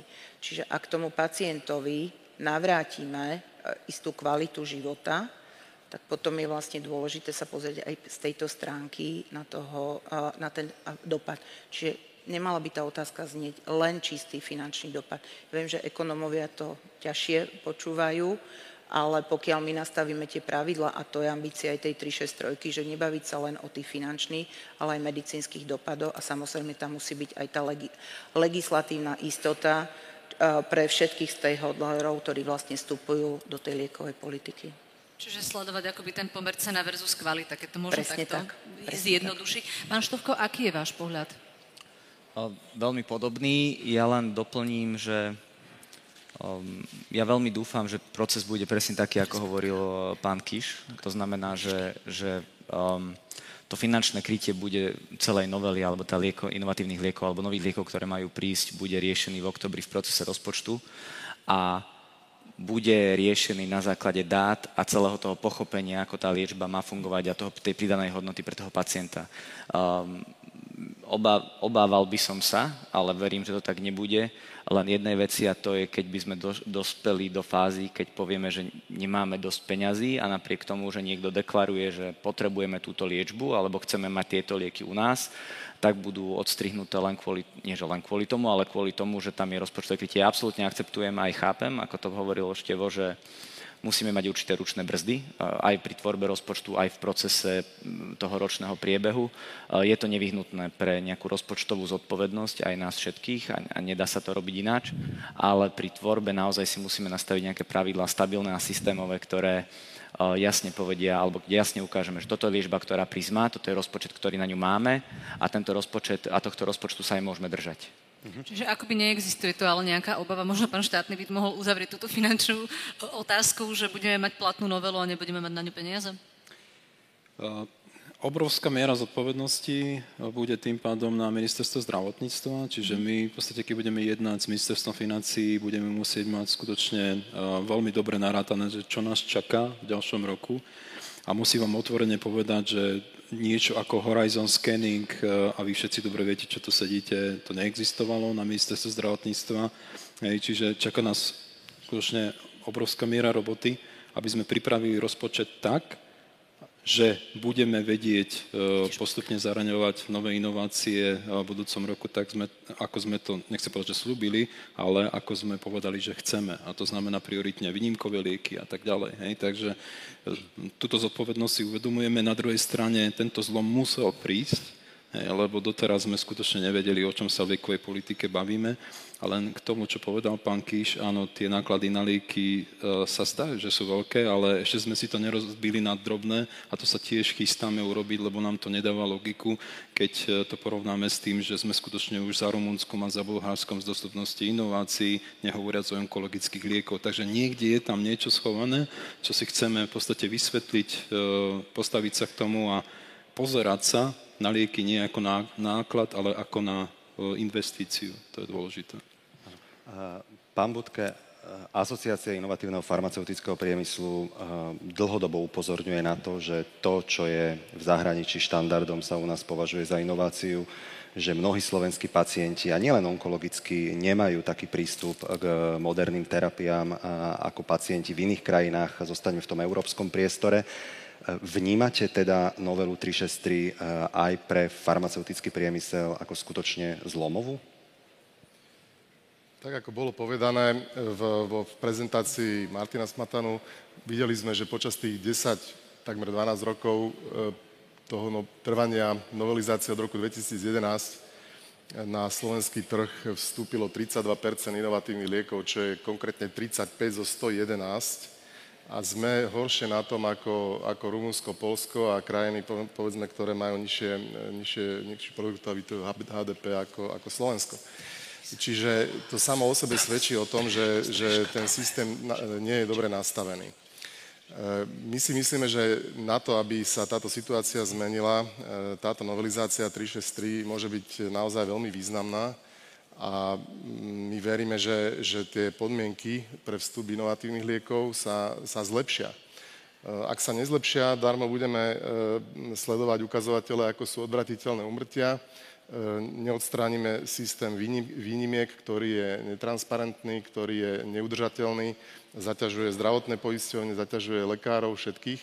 Čiže my si myslíme, že naozaj toto je, toto je prelomová príležitosť a e, veríme, že ak sa dobre nastavia e, podmienky legislatívne, ak sa dobre nastavia e, procesy hodnotenia a vstupu inovácií, tak samozrejme to k tomu zlepšeniu môže prísť. Ďalšia otázka, ktorá je kruciálna, je pokrytie, tak ako už bola táto diskusia v tom, čiže dofinancovanie, dofinancovanie aj v tejto oblasti podľa nás je nevyhnutné a jednoducho bez toho to asi nepôjde, keďže, keďže tá medzera investičná sa dlhodobo s nami ťahá, ako som hovoril, už vyše 10 rokov. Pán, pardon, pán Streško, vy ste tak prikymovali, keď pán Budke rozprával o tom, že to zaťažuje teda systém, že to zaťažuje aj lekárov. Aká je teda situácia? Vy liečite ľudí, viete asi, ako to je s tými výnimkami, že to je možno taký ten naozaj netransparentný, byrokratický systém. Čiže popíšte, prosím vás, ten dnešný stav. Situácia je nasledujúca. V roku 2011 sme boli krajina, ktorá mala skutočne asi jedna z najlepších prístupov k inovatívnej liečbe. Vlastne potom, po roku 2011, keď prišla zmena, zmeny, teda zákonné zmeny, ktorých tu hovoríme, sme sa dostali do situácie, že v, hlavne teda napríklad v liečbe solidných nádorov máme len 16 indikácií, indikácií z, z indikácií, ktorá schválila Európska, Európska lieková agentúra. To znamená, naši pacienti samozrejme žijú v nejakom reálnom priestore a oni, oni si žiadajú, žiadajú, žiadajú túto, túto liečbu a vlastne ten systém výnimok, ktorý v súčasnosti funguje, je nastavený tak, že je to skutočne veľký chaos. Že my sami nevieme, ktorý liek v danom momente sa schváli alebo neschváli. Veľa, veľa týchto našich pacientov musí napríklad odchádzať do centier, ktoré, čo bereme my ako veľmi nespravodlivé, pretože sú štyri centrá, ktoré proste nepokrývajú vôbec tú potrebu tej onkologické, onkologickej liečby. Práve tá onkológia je takým typickým príkladom vlastne nedostatku tých inovatívnych liekov. Ja naozaj si pamätám ako novinárka x príkladov, že ľudia pomaly predávali domy, brali si pôžičky na to, aby mohli mať tieto inovatívne lieky. Vnímajú to tak aj nemocnice? Určite áno.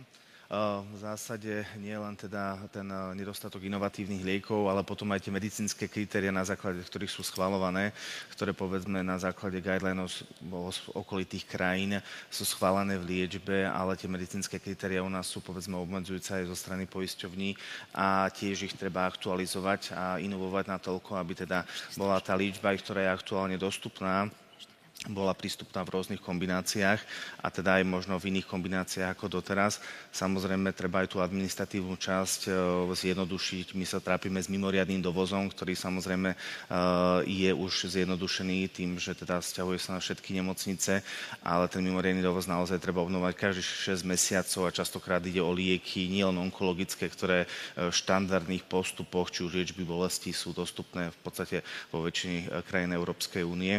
To nás trápi, ale aby som možno aj odbočil od tej onkologickej témy. V zásade stretávame sa v poslednej dobe s výpadkom aj zásadných, e, povedzme, trombolitík alebo nízkomolekulárnych heparínov, ktoré teda sú e, pravidelné a to nás trápi a teda našich pacientov e, čoraz viac. Pán Streško, ešte možno, aby sme to aj uviedli, nesleduje nás len odborná, ale aj laická verejnosť, aby si dokázali, dokázala predstaviť vlastne rozmer toho problému. Ako často sa stane, že vy ako lekár dostanete takéto zamietavé stanovisko od zdravotnej poisťovne, nepreplatíme inovatívny liek? No, ja robím teda v krajskej nemocnici, ktorá nepatrí do tých, centrál, do tých centier. To znamená, mne, nás vlastne, neschvália lieky, ktoré sú len kategorizované. Čiže registrované lieky, to znamená nekategorizované lieky, de facto mne neschváli nikto. Uh, chcem len povedať tu, že aká, aby som si uvedomil, aká je tá situácia, že ja momentálne píšem žiadosti, teda na tie kategorizované lieky, uh, skoro všetky majú už generika. To znamená, sú to lieky, ktoré sú na trhu 10 a viacej rokov.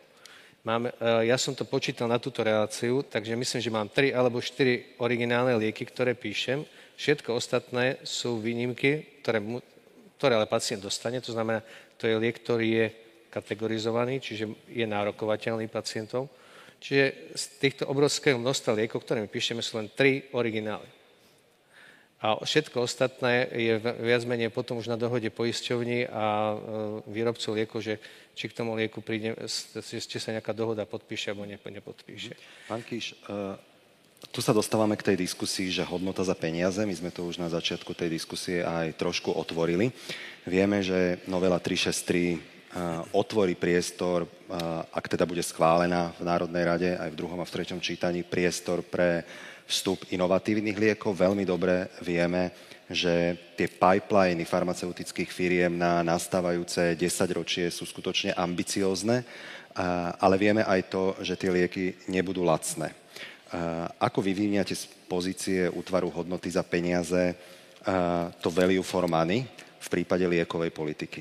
No, my o, počúvame o, veľa často zo, zo všetkých sektorov o, o ambicióznych pipelinoch na, na, na financovanie.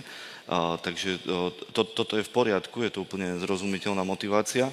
A, našou úlohou je urobiť tak trochu tak trochu arbitra v tom systéme, pretože tak ako v rodinnom rozpočte, tak vo verejných financií máme obmedzené množstvo peňazí a musíme, musíme sa s tým nejako vysporiadať.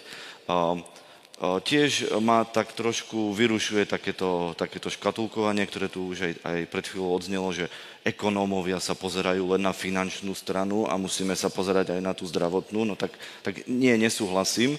Minimálne tí ekonómovia, s ktorými pracujem ja, sa pozerajú aj na tú druhú časť, hodnotovú, ano, slovné spojenie hodnota za peniaze, v liekovej politike farmakoekonomická analýza, tá prvá časť farmako je viacej o tej, o tej, o tej hodnotovej časti a potom samozrejme vždy to je vo verejných financiách alebo vo verejných politikách aj o, aj o peniazoch. Ale čo je dôležité, a budem, budem optimista ako, ako zvyčajne, je, že táto novela, ako sme ju spolu diskutovali, ako, ako, ako prešla e, zatiaľ teda vládou, má e, dôležité reformné elementy, e, zavádza taký nielen poriadok do toho systému, boli spomenuté výnimkové lieky, ktoré mňa osobne teda iritovali, iritujú už o, o, roky, teda irituje ma spôsob, akým, akým, o, akým s nimi na, narábame. Nie, to, že ich, nie ten samotný fakt, že ich udelujeme samozrejme. Čiže na to, aby sme sa vedeli posunúť ďalej, potrebujeme za prvé upratať systém takýmito a mnohými ďalšími opatreniami, v prvom rade tými úspornými, tak ja si samozrejme musím zobrať tú úlohu toho menej populárneho a hovoriť o, o, tých, o tých nevyhnutných úsporných veciach na to, aby sme mohli financovať inovatívne lieky a, a posunuli, sa, posunuli sa naozaj dopredu. A už priamo, priamo novela zavádza dokonca viacero tých, tých o, o, o, úsporných alebo opatrení, ktoré, ktoré tak, takto zoptimalizujú liekovú politiku a, a vytvára priestor na takéto financovanie. Čiže e, tá úloha nie, nie je jednoduchá, ale, ale základný predpoklad e, na to máme v podobe paragrafov a, a čaká nás e, tá, tá ťažšia časť a to, je, a to je implementácia. Musíme si postrážiť celý, celý proces.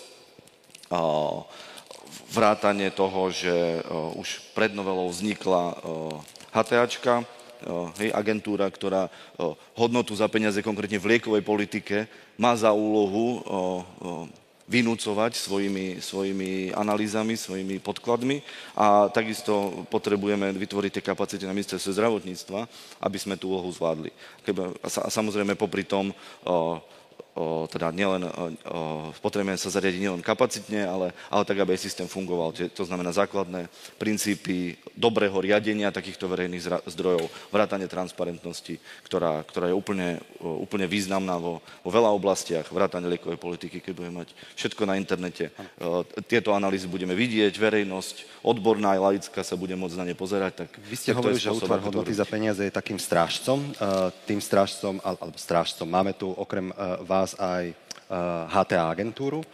Potom sú tu ešte eh, kategorizačné komisie, ktoré by mali byť tým arbitrom odborným, ktorý liek eh, má najväčší benefit pre pacienta a dostane sa do kategorizačného zoznamu.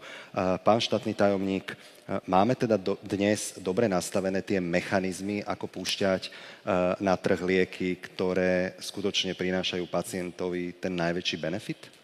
V súčasnosti? Ako teraz? nie. Súčasnosti nie. A od 363? 363 určite to, sa posúvame skokovo dopredu. Hej, takže sme nastavili tie pravidla tak, aby sme skutočne mali možnosť drvú väčšinu, ale efektívnych uh-huh. inovácií a po druhé inovácií, ktoré si vieme dovoliť pustiť e, do systému. Hej, a zároveň sme vytvorili samozrejme kritéria na to, aby sme si tie inovácie vedeli sledovať, vedeli ich monitorovať a hlavne e, pomocou e, zmluv s výrobcami. Takže, takže myslím si, že sa posúvame dramaticky dopredu. Richard už načal tú tému kategorizačných komisí. Pani Havelková, ako vnímate ich úlohu teraz a do budúcna? Tak keď sa pozrieme na kategorizačné komisie alebo kategorizačné rady, na jednej strane samotná kategorizácia je perfektný nástroj na udržateľnosť zdrojov a nastavenie nejakých pravidiel. Je pravda, že my sme od toho roku 2011 až po súčasnosť toľko tých regulačných pravidel zaviedli a sme vlastne diskvalifikovali vstup inovatívnej liečby na náš trh verejného zdravotného poistenia. Čiže ja súhlasím s tým, že naozaj si treba sadnúť a tá 363 naozaj má v sebe ambíciu napraviť a zrovnať niektoré tie kritéria tak, aby to bolo funkčné. A treba povedať, že to nie je, tá 363 nemá byť len o tom, či dokážu inovatívne lieky alebo inovatívne pomôcky vstúpiť, alebo inovatívna liečba vstúpiť na trh, ale je potrebné aj sa pozrieť, či napríklad v tej kategorizácii nemáme produkty, ktoré sú tam roky, rokúce, majú obrovskú administratívnu agendu, ktorá už je nepotrebná. Tuto, jak pán primár spomínal, že má administratívu okolo niektorých liekov, ktoré sú generika, tak máme lieky, ktoré, uh, jak sa že schvalovanie vopred bolo pred 5, 6, 7 rokmi. Sú to stabilizované produkty a je úplne zbytočné, lebo aj tak sú všetky schválené, ale je tam tá administratívna záťaž. A takto by sme mohli pozerať viacero tých produktov, ktoré by možno trebalo pozrieť aj po tej stránke, či vôbec majú byť v kategorizácii, či nie je vhodný iný mechanizmus, ako sa ten pacient dostane povedzme k tomu produktu bez tej administratívnej záťaži. Pán Budke, ako to vnímate vy za IFP? Samozrejme, že každá firma aj originálna, aj generická chce, aby ten svoj liek predávala na trhu, aj na slovenskom trhu. Na strane druhej si uvedomujeme, že tie finančné možnosti sú obmedzené. Ako vy vnímate tú, tú hodnotu za peniaze v prípade liekovej politiky? V princípe ide vždy o to, že my sa snažíme prispôsobiť tú cenovú politiku tak, aby bola akceptovateľná štátom, pretože samozrejme aj v našom záujme, aby naše produkty vstupovali na trh a samozrejme ide nám o to, aby pacienti mali prístup k týmto terapiám. E, my sme si vedomi toho, že, že je rozdiel medzi inováciou a inováciou a my rešpektujeme to, že, že farmakoekonomické analýzy tieto veci majú zhodnotiť. E, rád by som upozornil na to, že skutočne my z dlhodobo sme upozorňovali na to, že to vyhodnocovanie, to hodnotenie vstupu bolo pomerne výlučne na báze ekonomickom a nepri, nepozeralo sa až tak veľmi na medicínsky prínos týchto terapií. Takisto, ako pani riediteľka povedala, e, sociálny prínos napríklad. Čiže e, je to, je to pomerne komplikovaná, komplikovaný proces hodnotenia a mm, ja myslím, že v tom súčasnom návrhu sa nachádzajú paragrafy, ktoré umožnia zrýchlenie a zlepšenie tohoto procesu Vieme, že hovoríme o tzv. management agreements, ktoré sú zakotvené v tom návrhu a podobne, takže e, z našej strany je, je snaha urobiť maximum preto a zároveň, zároveň teda rešpektovať to čo, to, čo vidíme, že štát je schopný utiahnuť alebo nie. Pán Štajtnámik chce reagovať, páči sa? Áno, ja som chcel len povedať jednu vec. My sme mali včera veľmi zaujímavé stretnutie, na ktorom sa zúčastnilo asi 70 ľudí a kopec právnikov. Teda začali sme, otvorili sme diskusiu ku Manage Entry Agreements, lebo faktom je, a všetci to teda vieme a musíme to povedať otvorene, že na ministerstve skutočne nemáme kapacity, aj minimálne ľudí, ktorí by e, boli úplne že pripravení riešiť zmluvy. Máme, máme nejakú skúsenosť, ale potrebujeme samozrejme tie kapacity doplniť.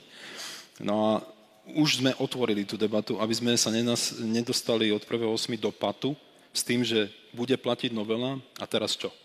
Hej? Takže o, veľmi dôležité budú tie predhearingy, to znamená o, manažovanie, manažovanie očakávaní, to znamená, že firma sa prihlási, povie, že chcem toto a toto zaradiť do kategorizácie, taká moja predstava a my povieme, OK, toto je naša, ale predstava, skúsme sa dohodnúť, že ako toto vieme sklbiť. A zároveň tam bude priestor na to, eh, vzhľadom na to, že naše inovácie meškajú až 7 rokov niektoré, Čiže tých managed entry agreements je už podpísaných desiatky e, v rámci Európskej únie, že tá firma môže prísť už s návrhom managed entry. Hej? Čiže ako to funguje treba v inej krajine a či to vieme v podstate aplikovať na Slovensku. Takže snažíme sa byť v tomto veľmi proaktívni, aby sme sa vyhli problémom e, a budeme mať ešte jedno technické stretnutie k tomu, čiže, čiže pripravujeme sa hej, aby sme skutočne ten proces vyladili čím najskôr a, a nabehli mm, čo najlepšie, hej, ale čo najrychlejšie do prostredia novej novely potom. Možno ak môžem len zareagovať veľmi krátko. My toto naozaj veľmi vítame a je to v prospech pacientov a v prospech celého procesu. Myslím si, že by to naozaj urýchlilo veci. Ak ja môžem povedať, že uh, v podstate ide o to, že tých 10 rokov, ktoré, čo sa v podstate tie inovatívne lieky nedostávali, určite to bude trvať, kým dobehneme tie okolité krajiny, ale myslím, že je zoznam liekov, ktoré sú a ktoré majú ten najvyšší prínos, ten je. Lebo uh, my to vidíme aj u naši, naši, niektorí naši pacienti si tú liečbu bohužiaľ platia a uh, vidieť, že ten benefit z tej liečby je. A teraz problém, celý problém je v tom, že ten onkologický pacient sa bohužiaľ nevie vyliečiť veľmi často. A teraz my sa dostávame do situácie, že pacient skutočne platí, platí peniaze a dojde určitá, určitá hranica, kde on už na tie peniaze na tú liečbu ďalej nemá. A práve toto by bolo fajn sa tomuto vyvarovať, že proste tie lieky, ktoré skutočne prinášajú ten najväčší benefit, aby teda už čo najskôr boli k dispozícii. A ten zoznam je, ja myslím, že vieme o nich, ktoré, ktoré tie lieky sú a ktoré by priniesli ten najväčší benefit. Kde je potom ale, pán Streško, taký ten pomer toho, čo je vlastne ten benefit, čo vieme vyčísliť, koľko v úvodzovkách mesiacov alebo rokov života je to, čo sme ochotní zaplatiť tými inovatívnymi liekmi a čo už nie. To je strašne ťažká aj etická a morálna otázka. To je pravda, to, je, to s vami súhlasím, ale my v onkológii sa väčšinou pozeráme na tie lieky, ktoré zlepšujú celkové prežívanie. Lebo sú niektoré lieky, ktoré majú, ktoré ja neviem, zlepšujú časť do progresie ochorenia alebo vieme eh, to ochorenie dostať na dlhšiu dobu pod kontrolu, ale tie lieky, ktoré majú vplyv na zlepšenie celkového prežívania a na signifikantné zlepšenie celkového prežívania, tak to sú tie lieky, o ktoré eh, my by sme chceli v tej prvej, v prvej fáze bojovať. A Zmení sa nám ten systém, myslím, že aj pán Babela, vy ste tu v minulosti v jednom rozhovore povedali, že teda ambíciou je, aby naozaj čo najviac liekov z toho výnimkového režimu prešlo do toho kategorizačného zoznamu. Bude to tak? Očakávajú toto zdravotné poisťovanie, pán Štovko, alebo nie? No, začnem z druhého konca to, že kategorizačný proces nefunguje dostatočne dobre, alebo mhm. teda, že je neefektívny, tak jasným dôkazom je len objem výnimkových liekov, ktoré každoročne musia schváľovať zdravotné poisťovne. V čom musia... je podľa vás tá najväčšia chyba? Ešte raz? V čom je tá najväčšia chyba, že nefungujú? Uh, najväčšia chyba podľa mňa, t- neexistuje podľa mňa najväčšia jedna chyba, je to súbeh viacerých problémov, ktorý, ktoré tá legislatíva... Áno, samozrejme, Martin ich pomenoval mnohé. Jedno, jednou z nich je rigidný ICER, alebo teda prahová hodnota, ktorá bola naviazaná, ktorá nebola naviazaná, bola definovaná nezávisle od toho, akým spôsobom sa napríklad vyvíjala ekonomika, čo tento návrh mení. Um, boli tam rôzne výnimky z, z pravidiel, ktoré takisto trošku obmedzovali zasa prístup z druhej strany nie inovácií, ale, ale generických liekov alebo biosimilárov. Čiže naozaj tých, tých momentov, kvôli ktorým, a samozrejme ešte, ešte akože veľmi dôležitá vec, že aj proces schvalovania v rámci kategorizácie nemal žiadny systém a nebol uh, dostatočne nejako stabilný. To znamená, že aj držiteľia registrácie a zdravotné poisťovne čakali v procese, kedy ten liek príde alebo nepríde a jednoducho uh, tá dĺžka, to obdobie, kým ten liek vstúpil, a to sa nebavíme o tom, že meškáme s inováciami 7 rokov, to sa bavíme o tom, že nejaký liek už príde a teda chce sa zaregistrovať a od toho, kým príde, áno, je úplne, ako aj Štefan povedal, on príde, predloží svoj farmakoekonomický rozbor, ako ho teda predkladal, alebo dokonca sme mali ešte aj skupinu liekov, ktoré nemuseli predkladať svoj farmakoekonomický rozbor. Tam tiež, ale to myslím, ja som nemal možnosť vidieť celú Martinovú prezentáciu, ale myslím, že toto vysvetloval aj on, že, sa tam, že to, toto bola tiež chyba legislatívy, ktorá sa napravila. Nie s tým, že musia predkladať ten rozbor, ale s tým, že je to nejako oklieštené.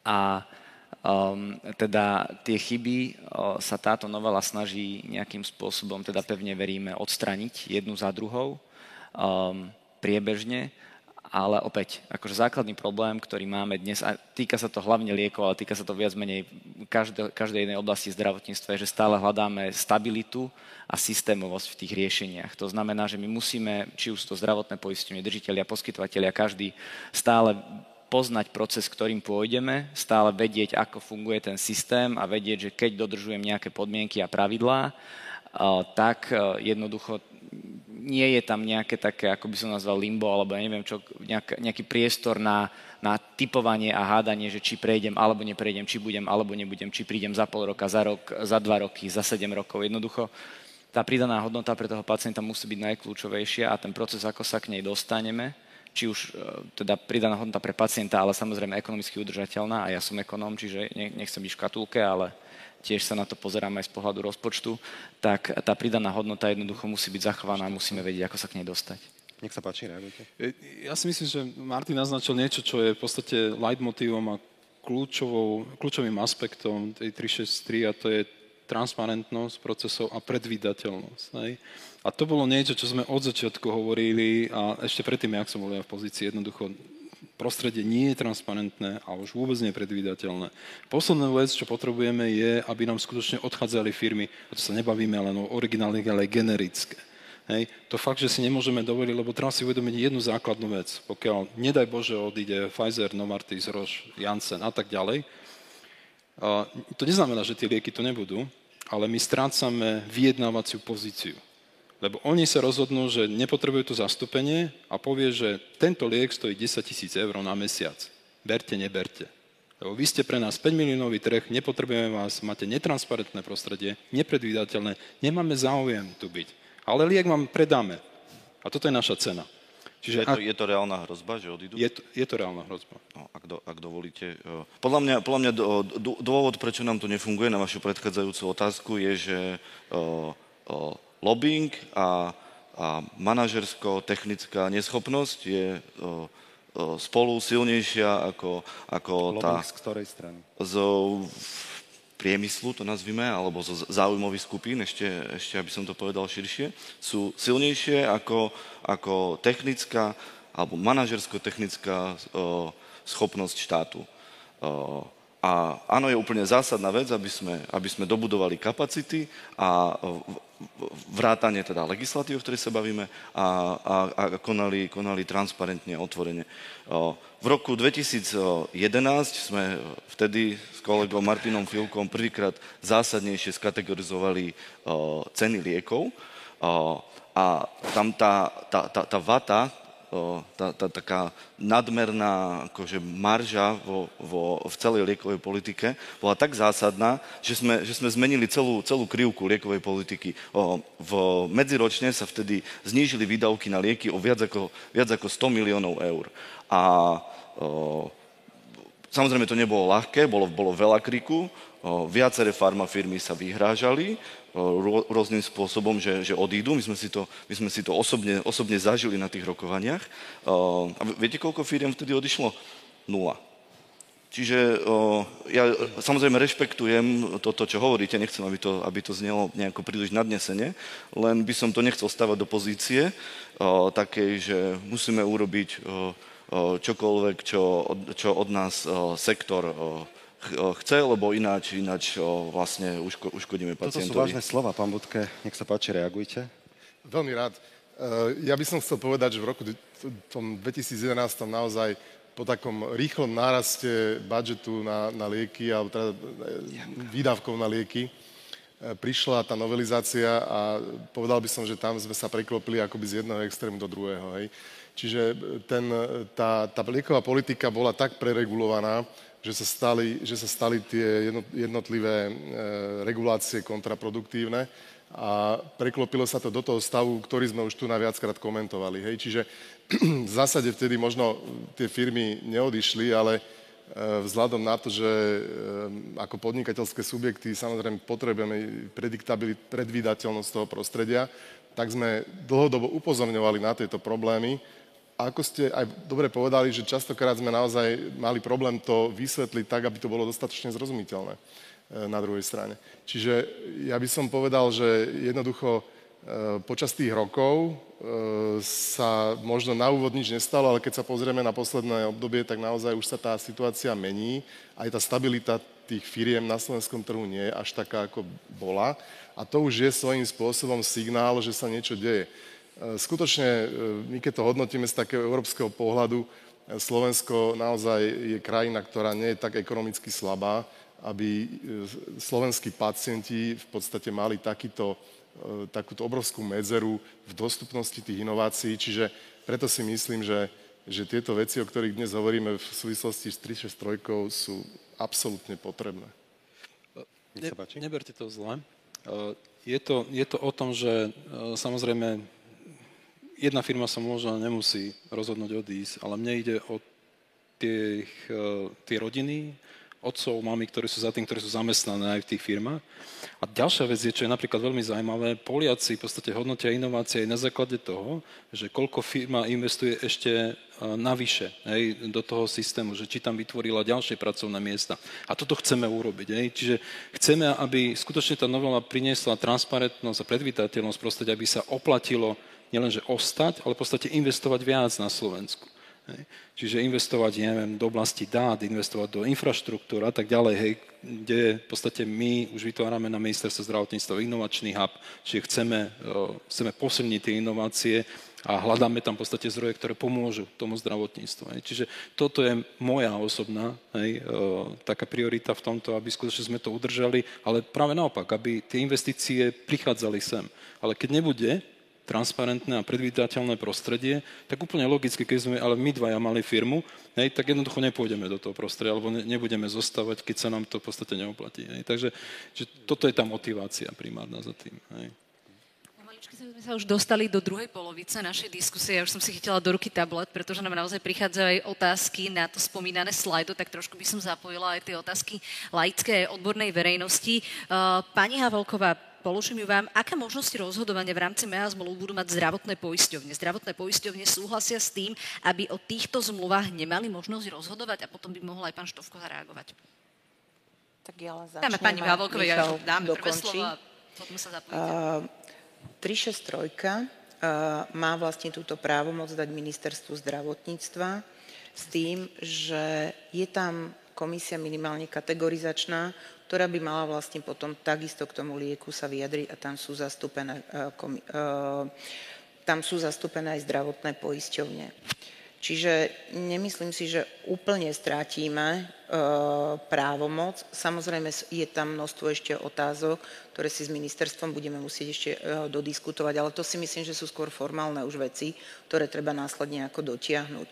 V, čo sa týka MEA zmluv, tak ten nástroj tu od roku 2018 bol vlastne používaný. Je treba tiež povedať, že aj poisťovne sa museli na tento nástroj nejakým spôsobom pripraviť, čiže on sa tak reálnejšie začal využívať hlavne od toho roku nejak 2020 a v tom období máme nejaké skúsenosti s tými zmluvami, samozrejme je tam ešte veľký priestor, lebo naozaj rátame to do 10 zmluv. Nie, Michal. Um, ja, len, ja len doplním, my... Prepočte, toto je blbé. um, áno, základom tých, tých, tie MEA zmluvy boli už v roku 2018. Tá idea je podľa mňa výborná. Naozaj, naozaj proces uh, kategorizácie alebo teda predržiteľov registrácie, tá, to, ten disclosement tej ceny nie je vždy akože veľmi atraktívna vec, čiže naozaj toto otvára priestor na, na výraznú redukciu ceny. Dne, ku dnešnému dátumu to stále majú túto právomoc zdravotné poisťovne, ktoré tiež potrebovali svojim procesom sa dostať k tomu, aby sa naučili nielenže vyjednávať, ale dos, dospieť v rámci toho procesu niekam. Um, novelou si túto funkcionalitu berie, preberá na seba ministerstvo zdravotníctva presne ako Beata povedala, ešte, ešte je tam veľa vecí, ktoré sa musia doriešiť aj procesne, lebo naozaj z pozície zdravotných poisťovní môžu nastať alebo byť, e, existovať otázky typu bola vyjednaná dostatočná zľava, e, máme, máme generika, ktoré by mohli vstúpiť, e, akým spôsobom majú vstúpiť v prípade, že, že je vyjednaná cena s originálom nižšia, ako je kategorizovaná v ktorom momente má poisťovňa alebo majú poisťovne právo zastaviť ten proces e, kategorizácie v prípade, že sa im zdá, že tá zľava nie je rentabilná alebo dostatočná.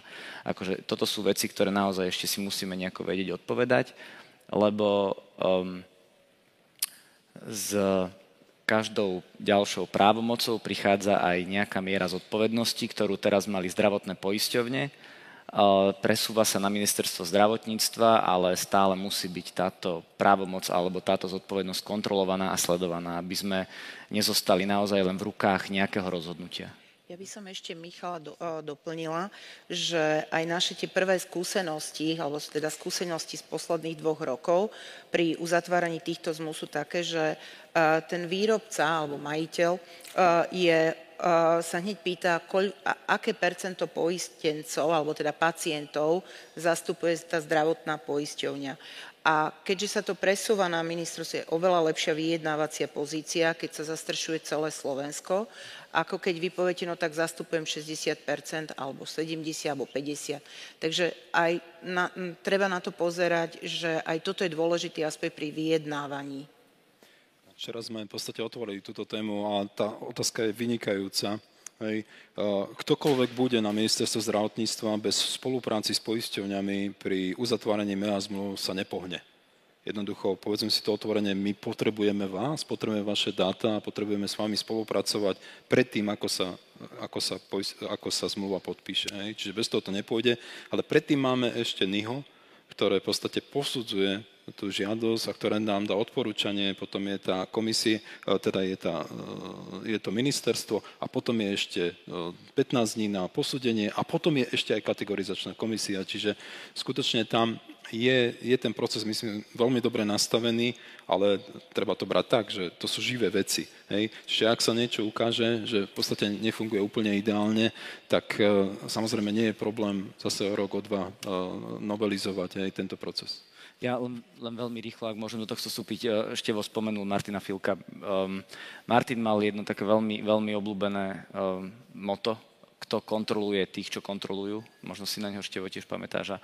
A napríklad uh, NIHO, alebo teda uh, Inštitút pre, pre hodnotu, um, alebo teda pre, pre HTA, um, tam naozaj za zdravotné poisťovne, a síce sme v, máme člena v dozornej rade, ale naozaj by sme očakávali tým, že je financovaný z VZP, keď už teda bola otvorená téma, téma NIHA, um, tak naozaj by sme očakávali, aby aj takýto inštitút mal svoje nejaké indikátory kvality, ktoré naplňa a dodržiava. To znamená, že máme tu UHP, ktoré sa akože už pomerne výrazne etablovalo a naozaj výstupy, ktoré, uh, ktoré prezentuje, produkuje sú napríklad, alebo teda boli súča, alebo sú súčasťou hlavnej knihy rozpočtu. Vidíme tie opatrenia, že majú nejakú akože takú, že, že váhu ale súčasne by sme chceli aj vidieť e, nejaké takéto parametre, aby, e, a teda nehovorím, že NIHO má byť súčasťou rozpočtu, a teda výstupy NIHA, ale aby sme mali nejakú za zdravotné poisťovne, nejaké potvrdenie tej kvality tých výstupov, ktoré NIHO, e, NIHO predkladá a prezentuje. Čiže akože to je len taká pripomienka k procesu.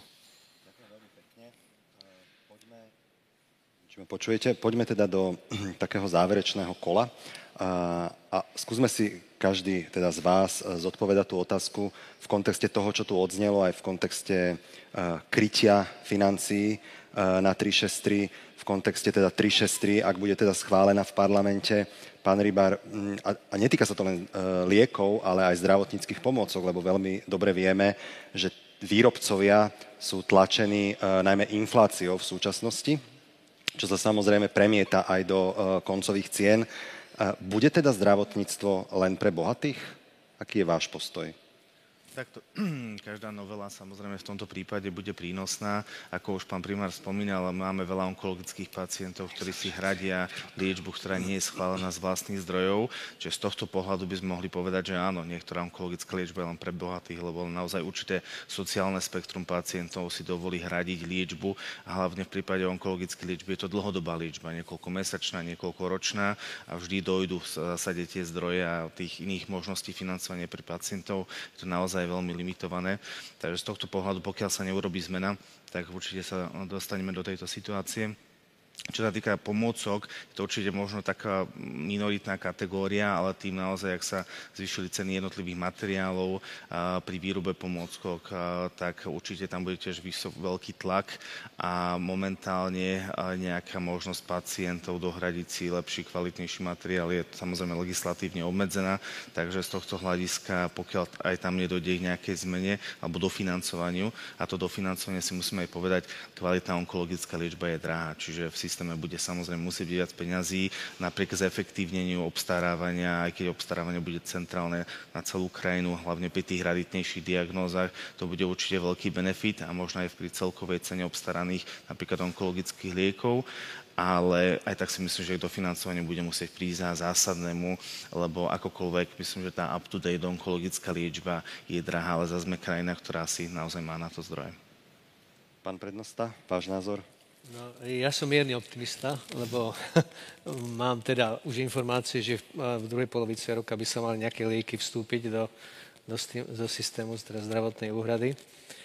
Na druhej strane vás chcem aj teda, keď budete sa diskutovať o cenách generík, aby stala sa jedna situácia, ktorú ja zase poviem ako z praxe, čo je, čo je bežné, že na Slovensku sú ceny generík tak lacné, že sa neoplatia niektorým firmám to v prípade výpadku toho lieku dovážať na Slovensku. Čiže my, aby ste vedeli, ak, akej situácii onkológia na Slovensku je. Čiže hore nemáme inovatívnu liečbu a dole nemáme tie najlacnejšie lieky ktoré nám stále vypadávajú. Vypadávajú nám ako základné, základné onkologika, len z dôvodu toho nízkej ceny. Čiže, alebo neviem, akej, akého dôvodu, ale proste nie sú na Slovensku. Takže toto by som bol rád, keby sa teda uh, zmenilo, ale hovorím, v všeobecnosti som optimista, lebo uh, diskutujeme o tom a ja myslím, že sa to posúva ďalej. Pomaličky sa naozaj blížime k záveru, ale poďme sa ešte na sekundu vrátiť k implementácii tohto zákona. Pán Babela, my sme tu už mali pár mesiacov dozadu diskusiu na túto tému. Ja zopakujem tú otázku, lebo sme sa posunuli. Novelu schválila vláda, čaká sa na hlasovanie v Národnej rade. Máte to odkomunikované s klubmi, alebo očakávajú sa v úvodzovkách nejaké také tie prílepky, ktorých sa viacerí ľudia v sektore obávajú? Čo ešte sa môže teda v tej Národnej rade udiať? V tomto procese je samozrejme kľúčová komunikácia a ja vás uistujem, že sme intenzívnej komunikácii s koaličnými partnermi a, hlavne teda s ľuďmi, ktorí sú zodpovední za zdravotníctvo v jednotlivých kluboch. Takže áno, máme nad tým prehľad, vieme, e, čo ešte by radi zmenili. Musím vás ale e, upokojiť, že nejde o žiadne e, dramatické veci nechcem povedať nejaké sprostejšie slovo, lebo sme live. Takže uh, snažíme sa manažovať tento proces v spolupráci s externým prostredím, poisťovňami, pacientami, tak aby sme ešte vyladili, ale viac menej technicky. Najväčšia zmena ktorá, e, neviem, či prejde, ale ktorou, e, kde veľká zhoda je, aby skutočne zostal jednopráhový výstup generík. Hej, čiže to je niečo, čo skutočne sme pôvodne mali, potom sa to zmenilo, ale e, radi by sme teda pri tom jednom prahovom vstupe zostali, aby sa nestávalo aj to, čo e, pán primár hovoril, hej, že jednoducho e, skutočne nie sú už ani generika a ten vstup je čím ďalej tým nižší. Hej, vzhľadom na to, že to prostredie je pre nich preregulované. Hej. Pani doktorka Havelková, bude teda zdravotníctvo len pre bohatých? Vieme, že niektorí pacienti, niektorí, je ich zrejme len zo pár, ktorým nebola schválená liečba zo zdravotnej poisťovne, tak siahli aj do vlastných e, vrecák. E, po 363, keď sa otvorí ten, tie pomyselné dvere pre inovácie, skutočne sa k ním dostane ten pacient, e, ktorý z takéto liečby bude najviac benefitovať? Tak ja si stále myslím, že jednak naše zdravotníctvo je solidárne a solidárnym aj zostane. Treba si uvedomiť, že to, čo spomínaš, to sú v podstate tak už opakovane spomínané výnimky a ten systém výnimiek, ktorý tu vytváral paralelnú kategorizáciu, e, je naozaj treba zmeniť v a to, čo si ja osobne myslím, že teda práve 363 má tú ambíciu práve nastaviť inak tie výnimky. Na druhej strane treba povedať, tá výnimka tu vždy musí zostať, ale už z toho slova vyplýva, že výnimka vo výnimočnom prípade, čo je napríklad tak, keď pacient nemôže mať, alebo je kontraindikovaná liečba tá, ktorá je štandardizovaná, tak áno, to je výnimka potom e, z nejakých liečebných postupov, ale nevytvárať paralelnú kategorizáciu. Skúsme možno ešte povedať ľuďom, lebo asi nemôžno očakávať nejaké, nazvem to, zázraky na počkanie a že sa situácia zmení zo dňa na deň. Pán Štovkov, ako to vidíte vy za poisťovne, kedy ľudia pocítia prvé efekty, teda ak tá 363 v tom znení, o akom sa dnes rozprávame, bude v Národnej rade schválená. A viem, že tá účinnosť sa očakáva, myslím, od augusta 22, ak sa tam nič nezmenilo, ale asi ľudia nemôžu čakať, že v auguste 2022 hneď budú všetky inovatívne lieky zakategorizované. Čiže aká je tá vízia, kedy by sme mohli očakávať nejaké prvé výsledky? Výsledky?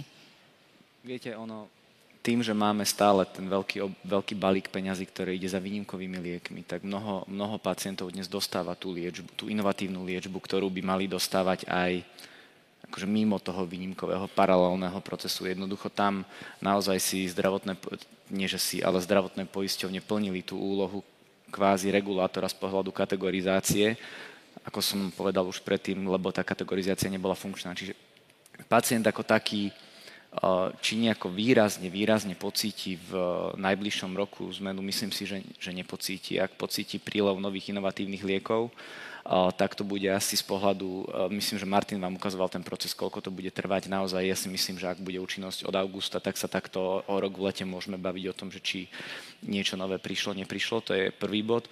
Druhý bod, a samozrejme kľúčový, bavili sme sa o tom na začiatku, je rozpočet. To znamená, že naozaj pacient pocíti vo veľkej miere tú, tú možnosť novej liečby v prípade, že to rozpočet umožní. A to nehovorím z, ani s nejakou, nejakým biasom voči rozpočtu. Naozaj si myslím, že um, tie výdavky majú nejaký cap, majú byť nejako ohraničené a žiaľ, napriek tomu, že sme solidárny systém, tak nevieme platiť úplne všetko úplne všetkým.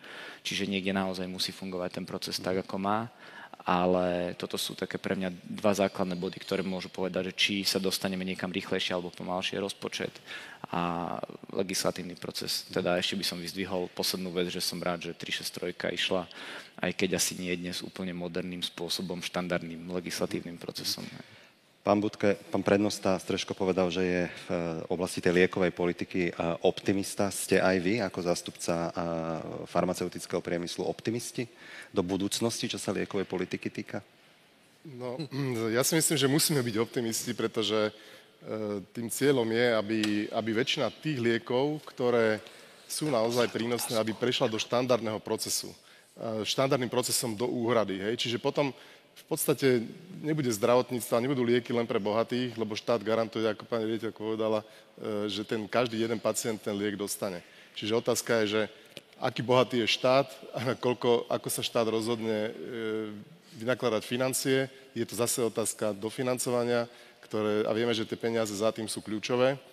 To je, to je asi každému jasné, ale pri dobre nastavených pravidlách e, si myslím, že je tu dôvod v dnešných dňoch na optimizmus. Mm-hmm. Záverečná otázka na vás, pán riaditeľ Kiš, taká trošku filozofická. Zdravie je najväčšia hodnota pre človeka. Dá sa na zdravie pozerať optikou peňazí?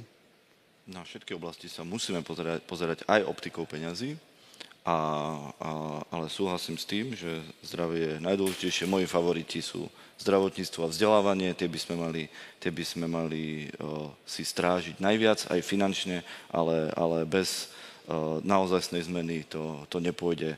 Tá je úplne nevyhnutná zároveň v oboch, respektíve vo všetkých verejných sektoroch.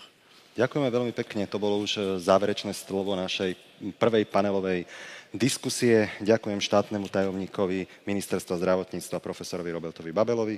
Ďakujeme takisto riaditeľovi útvaru hodnoty za peniaze pánovi Štefanovi Kišovi. Ďakujeme pani riaditeľke zo Všeobecnej zdravotnej poisťovni doktorke Havelkovej. No a rovnako aj pánovi Branislavovi Budkemu, predsedu dozornej rady AIFP. Ďakujeme Micha- Michalovi Štovkovi z Asociácie zdravotných poisťovní. No a takisto ďakujeme aj pánovi Martinovi Streškovi, prednostu onkologickej kliniky fakultnej nemocnice v Trnave a aj Jakubovi Rybárovi, riaditeľovi fakultnej nemocnice Agel Skalica. Ďakujeme, dáma páni.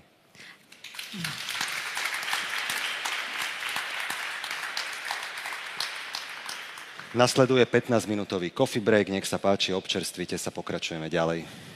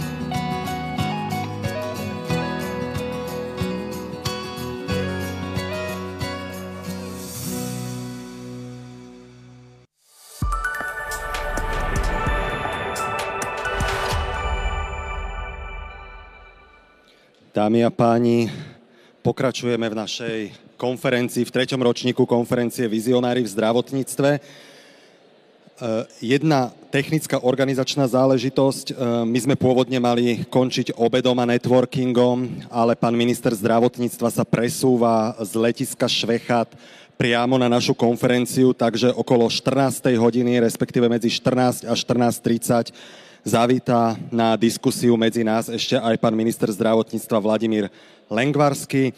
Pokračujeme teraz druhým panelom.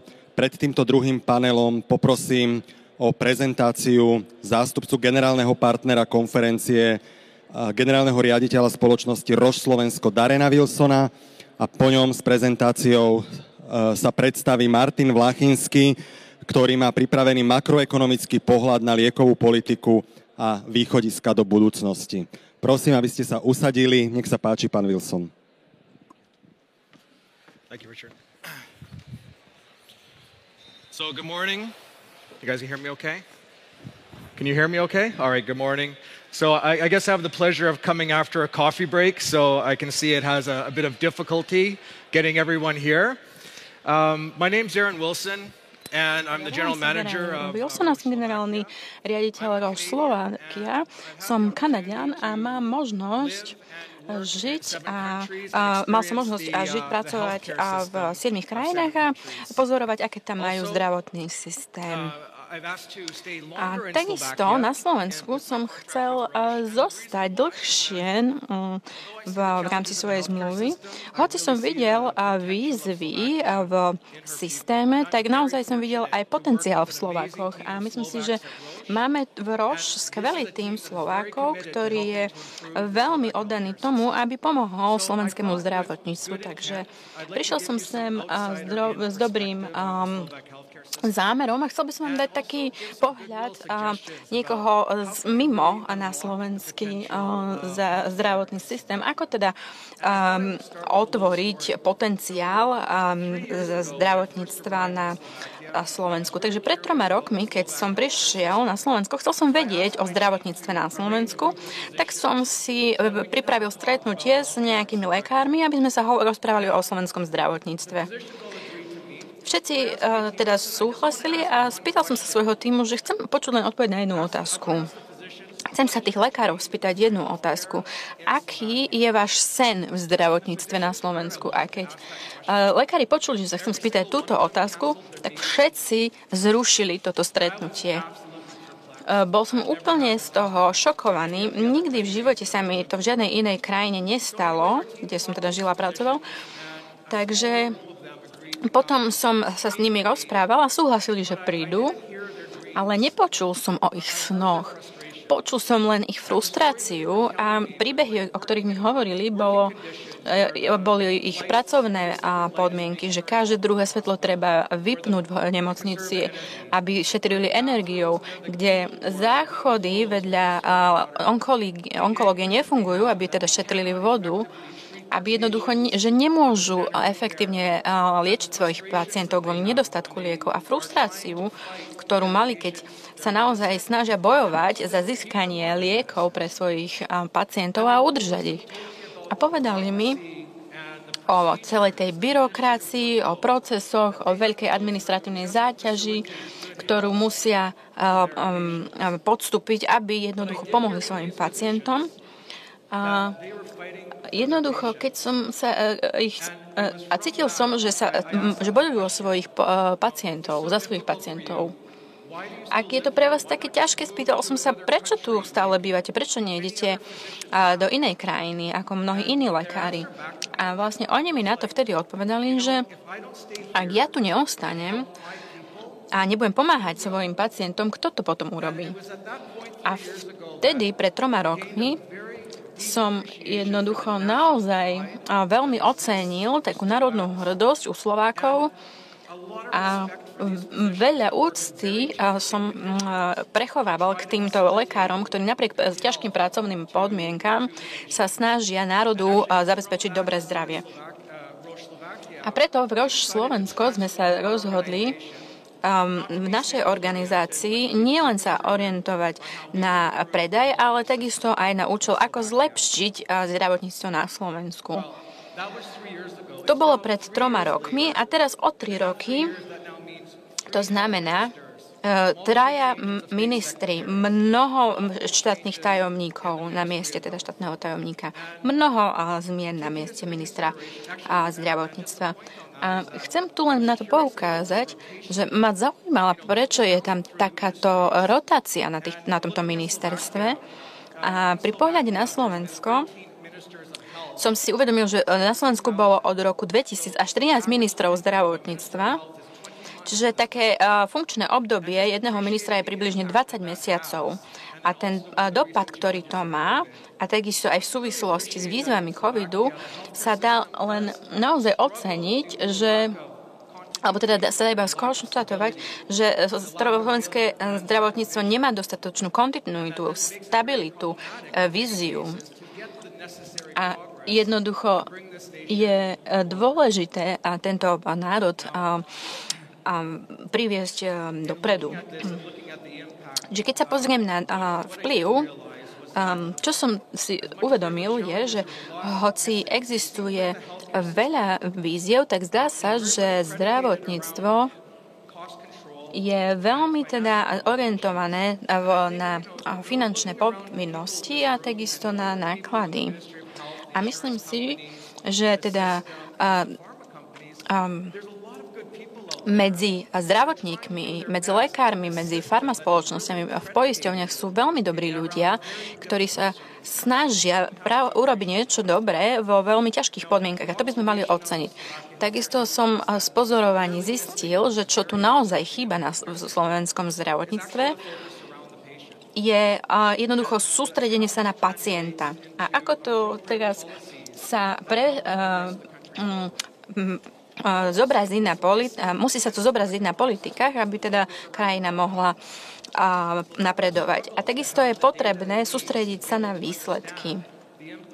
Slovensko musí pochopiť, aké interven- aký je dopad intervencie zdravotnej na spoločnosť ako takú a potom jednoducho, ak tieto informácie nemáme, tak jednoducho všetky, všetky snahy idú na a, šetrenie nákladov, čo je samozrejme ale pochopiteľné za daných okolností. A e, zdravotníctvo na Slovensku sa musí viac sústrediť na digitalizáciu a na modernizáciu, ktorá je, inováciu, ktorá je nedostatočná.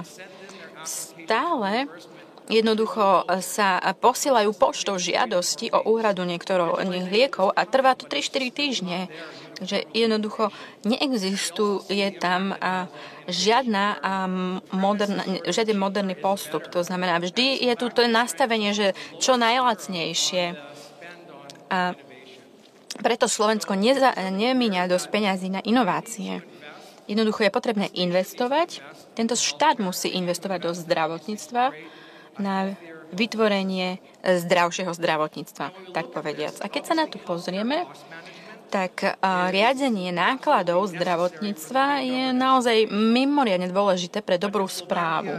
Na Slovensku, ako som spomínal, že sa skôr sa sústreďujú, mm, že sa skôr sústreďujeme na vyhýbanie sa nákladov, nie na účelnosť nákladov. Slovensko má nerovnosť v starostlivosti a ako sa teda distribujú lieku, lieky um, uh, čo má tiež vlastne aj vplyv na ekonomické možnosti a investícií. Takže ak si vezmeme taký dobrý príklad, tak sa môžeme pozrieť na onkológiu. A to sa už spomínalo od roku 2017 až 2020 iba 8 liekov bolo schválených na vstup do, na slovenský trh zo 41. A z tých 8 iba 3 sú úplne dostupné. A ak sa na to pozriete napríklad eh, na Bulharsko, ktoré má nižšie HDP, a oni schválili 11 eh, liekov a Česko, eh, Česká republika, tak oni majú trikrát viac liekov na svojom trhu. Čiže má to naozaj ničevé dôsledky na to, čo sa deje na Slovensku. My v podstate sme to zažili aj počas ukrajinskej krízy. Prišli sem ukrajinskí utečenci na Slovensku, ktorí boli rakovinoví pacienti a chceli pokračovať vo svojej liečbe, ktorú dostávali na Ukrajine. A výzva bola, že jednoducho oni dostávali na Ukrajine inovatívne lieky, ktoré tu na Slovensku neboli dostupné. A slovenské zdravotníctvo im jednoducho nemohlo pomôcť. A práve vtedy sme prišli na scénu my, e, farmafirmy, napríklad Roche, ktorí, e, a pomohli sme týmto e, ukrajinským utečencom, aby mohli pokračovať vo svojej liečbe bez ohľadu na to, z akej sú krajiny. Tak sme im pomohli. Takže čo z toho, z toho vyplýva, je, že to, e, toto je naozaj vplyv na životy, má naozaj vplyv na, na životy ľudí. Ak sa pozriete na e, Slovensku, ak žijete na Slovensku, máte rakovinu, máte najväčšie riziko, že zomriete na hlavu, než v akejkoľvek inej európskej krajine. Jednoducho je potrebné sa preorientovať z toho, že zdravotníctvo je náklad, pretože to má len negatívne dôsledky na celú spoločnosť. Preto je dôležité dívať sa na um, benefity. Pozrime sa na Slovensko. V roku 2010 mali podobné okolnosti vtedy, ale rozhodli sa jednoducho um, využiť inováciu, aby získali lepšie výsledky pre svojich uh, na, uh, pacientov a zlepšili a teda zvyšili rozpočet o 85% na získanie nových liekov.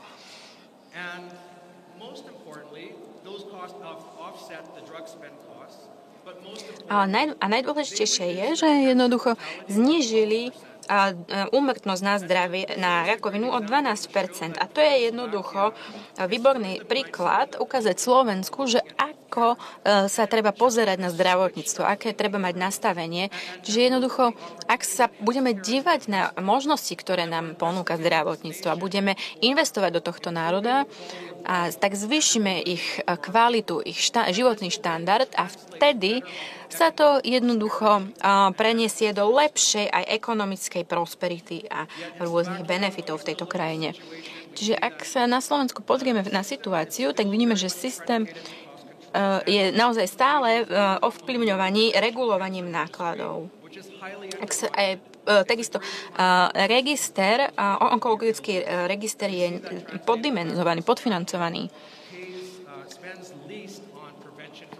To znamená, že Slovensko míňa najmenej peňazí na prevenciu rakoviny a takisto preferuje lacnejšie lieky na jej liečbu. Takže máme tu možnosť vybudovať novú dôveru e, v slovenské zdravotníctvo. A môžeme to urobiť tak, že sa pozrieme na integrovaný plán, kde sa môžeme spolu zísť, alebo skôr ak sa pozrieme na integrovaný plán, tak je potrebné si je, musím, uvedomujeme si, že zdravotníctvo je politické. Už dnes sme to aj počuli. Jednoducho je to politická otázka. To znamená, že musíme riešiť nedostatok dôvery, nedostatok transparentnosti a nedostatok spolupráce, ktorú tento systém momentálne na Slovensku vytvára. Ktoré ak teda sa zjedeme a sa jednoducho zhodneme okolo tohto plánu, ktorý bude apolitický, tak naozaj sa môžeme sústrediť na to, ako zlepšiť zdravotníctvo. Vytvorenie stratégie pre udržateľné zdravotníctvo vytvorí alebo posunie Slovensko k lepšie fungovacej krajine, a zdravotníctvo sa bude viac sústredovať na pacienta. Takže ja napríklad verím, že Slováci takto môžu zlepšiť kvalitu života a aj kvalitu starostlivosti. Takže máme tu na jedinečnú um, príležitosť uh, sa spojiť a teraz je čas mať ambíciu investovať do budúcnosti zdravotníctva na Slovensku a takisto pomôcť Slovensku, aby malo lepšie postavenie v Európe v tejto téme. Takže napríklad môžeme získať inšpiráciu od iných. Výzvy, ktoré má pred sebou Slovensko, nie sú až také ťažké. Pozrime sa na vzor, ako je Fínsko. Fínsko má podobný počet obyvateľov ako Slovensko, 5,5 milióna obyvateľov. Čo je zaujímavé, na Fínsku je, že oni vytvorili také nepravdepodobné ministerstvo, e, priateľstvo medzi ministerstvom školstva, zdravotníctva a, a financií. Čiže oni sa spojili, aby vytvorili zdravotníckú stratégiu, aby jednoducho pomohli svojmu národu. A táto stratégia vo Fínsku jednoducho prežila zmeny troch ministrov a stále uh, robí pokrok, aby jednoducho prinášala užitok um, celonárodnému zdravotní, zdravotníctvu. Takže je potrebné získať, uh, založiť na Slovensku nový prístup a, pozri, a spýtať sa, ako sa budeme orientovať v rámci spoločného účelu, spoločného cieľu, aby sme pomohli Slovensku, aby malo zdravšie a spokojnejšie obyvateľstvo. Zaujímavá vec na Fínsku je tiež, že Fínsko má taký prístup, že zdravotníctvo je investícia a že jednoducho môže priniesť ekonomickú prosperitu na celému národu. A to je skvelý príklad toho, že e, Clever Health je napríklad in, iniciatíva, ktorá vezme vlastne rôzne startupy, spojí aj s korporátmi a vytvoria a vstupujú do zdravotníctva Fínska a jednoducho investujú, aby našli digitálne riešenia, aby riešili lokálne zdravotnícke problémy a jednoducho to e, pretavia do komerčného exportu mimo Fínska. A toto je možné aj na Slovensku. Dá sa to dosiahnuť a jednoducho môžeme sa spojiť pomocou súkromno verejných partnerstiev a môžeme jednoducho využiť na možnosti, aby sme aj pomohli ekonomike. Ale ako to urobiť je jednoducho, musíme to stráviť spolu. Nemôžeme to urobiť na rôznych frontoch. Musíme sa spojiť a musíme všetkých e, spojiť, aby zlepšili zdravotníctvo, aby sme mali jasnú víziu, ambicióznu víziu, ktorá sa naozaj e, sústredí na to, že zvýši e, životnú kvalitu a životný štandard Slovákov.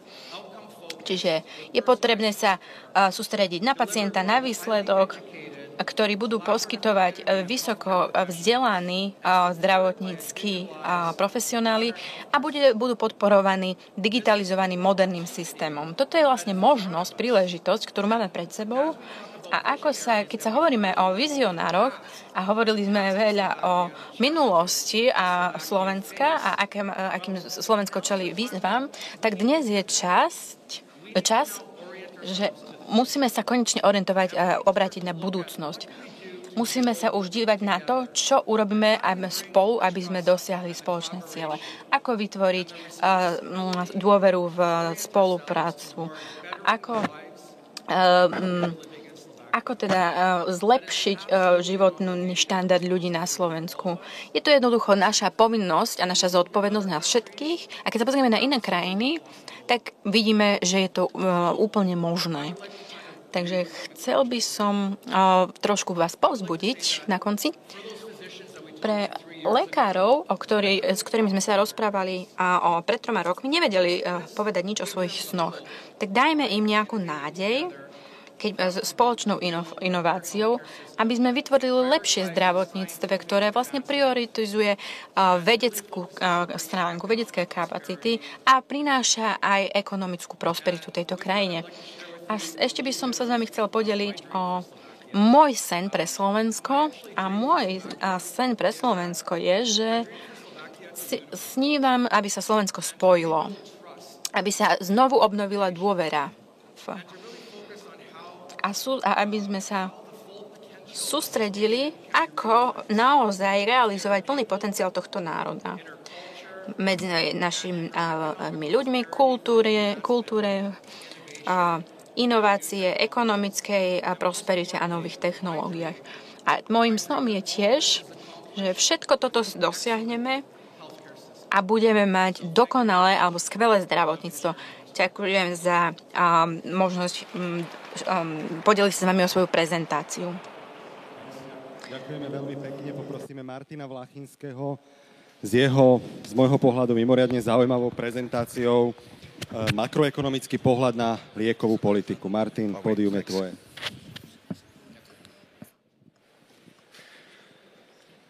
Dobrý deň, dúfam, že sa počujeme. Počujem ozvenu, super. Ešte trošku teda srdce bije nielen z tých troch schodíkov, ale aj z toho, že pred sebou som tu mal dva gulomety. Jeden teda taký s úplne iným strelivom ako druhý.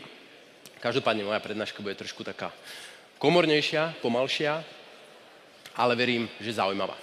Ja keď som sa s Ríšom dohadoval na tejto prezentácii, že o čom to bude a tak, a poslal sme si prezentácie, Eh, tak z neho som cítil trošku takú obavu, že či nebudem moc pesimistický.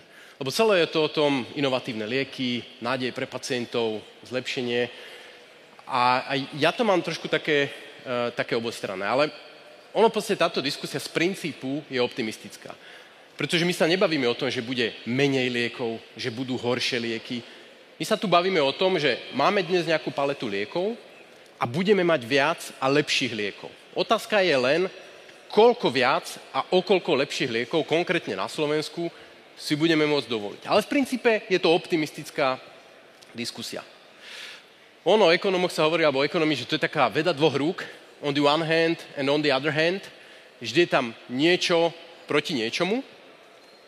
A v princípe o tom je celá ekonomia. Jedna z definícií je, že je o rozdeľovaní vzácných zdrojov na rôzne použitie a hľadanie cesty aby to rozdelenie zdrojov prinášalo čo najväčšiu efektivitu.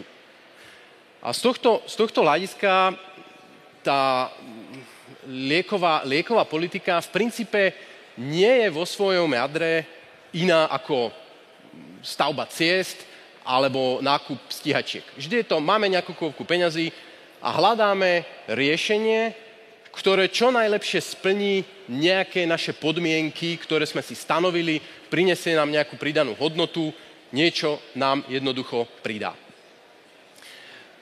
Lieková politika je ale trošku špeciálna v tom, že je to asi emocionálne najnabitejšia politika, alebo časť tej, tej verejnej politiky, o ktorej sa vôbec vieme baviť.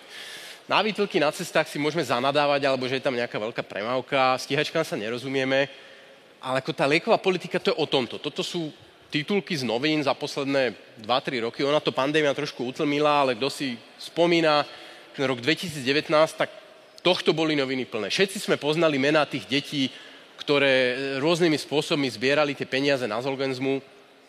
Jednoducho zúfali rodičia, choré deti, nádej, prežitie to strašne emocionálne nabité. A preto je to veľmi ťažké robiť pragmaticky. Veľmi ťažké je to robiť tak, aby skutočne sa bavili o tom, že hľadáme čo najlepšie umiestnenie tých vzácných zdrojov, aby nám to prinášalo čo najlepší výsledok.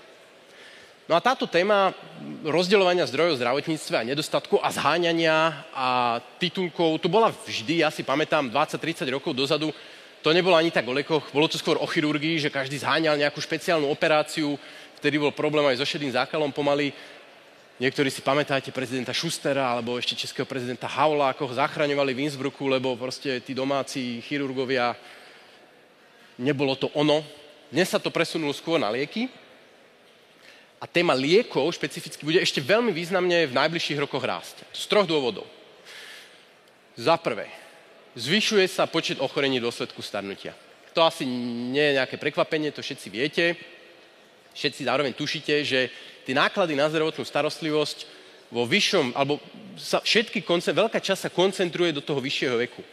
Nájdete XY štúdií, jedna napríklad tu hovorí, že ak máte 85 rokov, tak vo zvyšku toho života, čo prežijete, už to moc nebude, bohužiaľ, vlastne tretina vašich celoživotných nákladov sa ocitne v tejto časti života.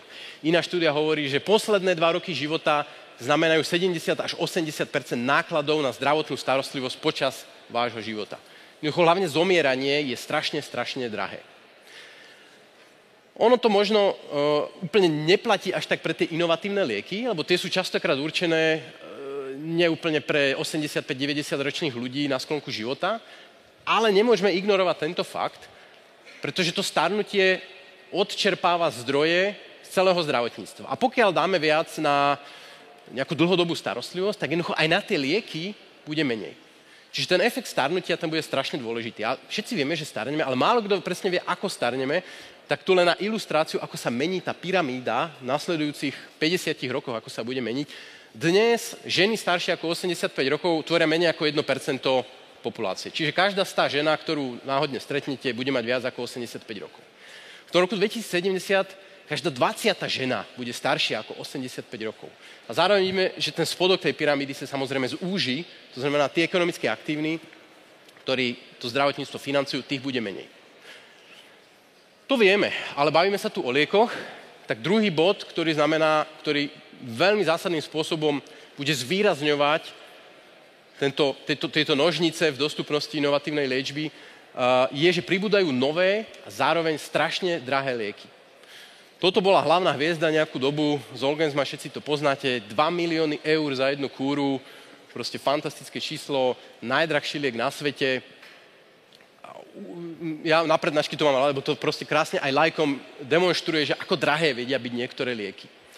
Ono, keď sa na to ale zase pozrieme trošku detailnejšie, tak už aj tu si môžeme ukázať, že to nie je také jednoduché. Že napríklad tá uh, Spinraza, ak sa nemilím, ktorá je vlastne tá doterajšia alternatíva, tiež nie je úplne lacná.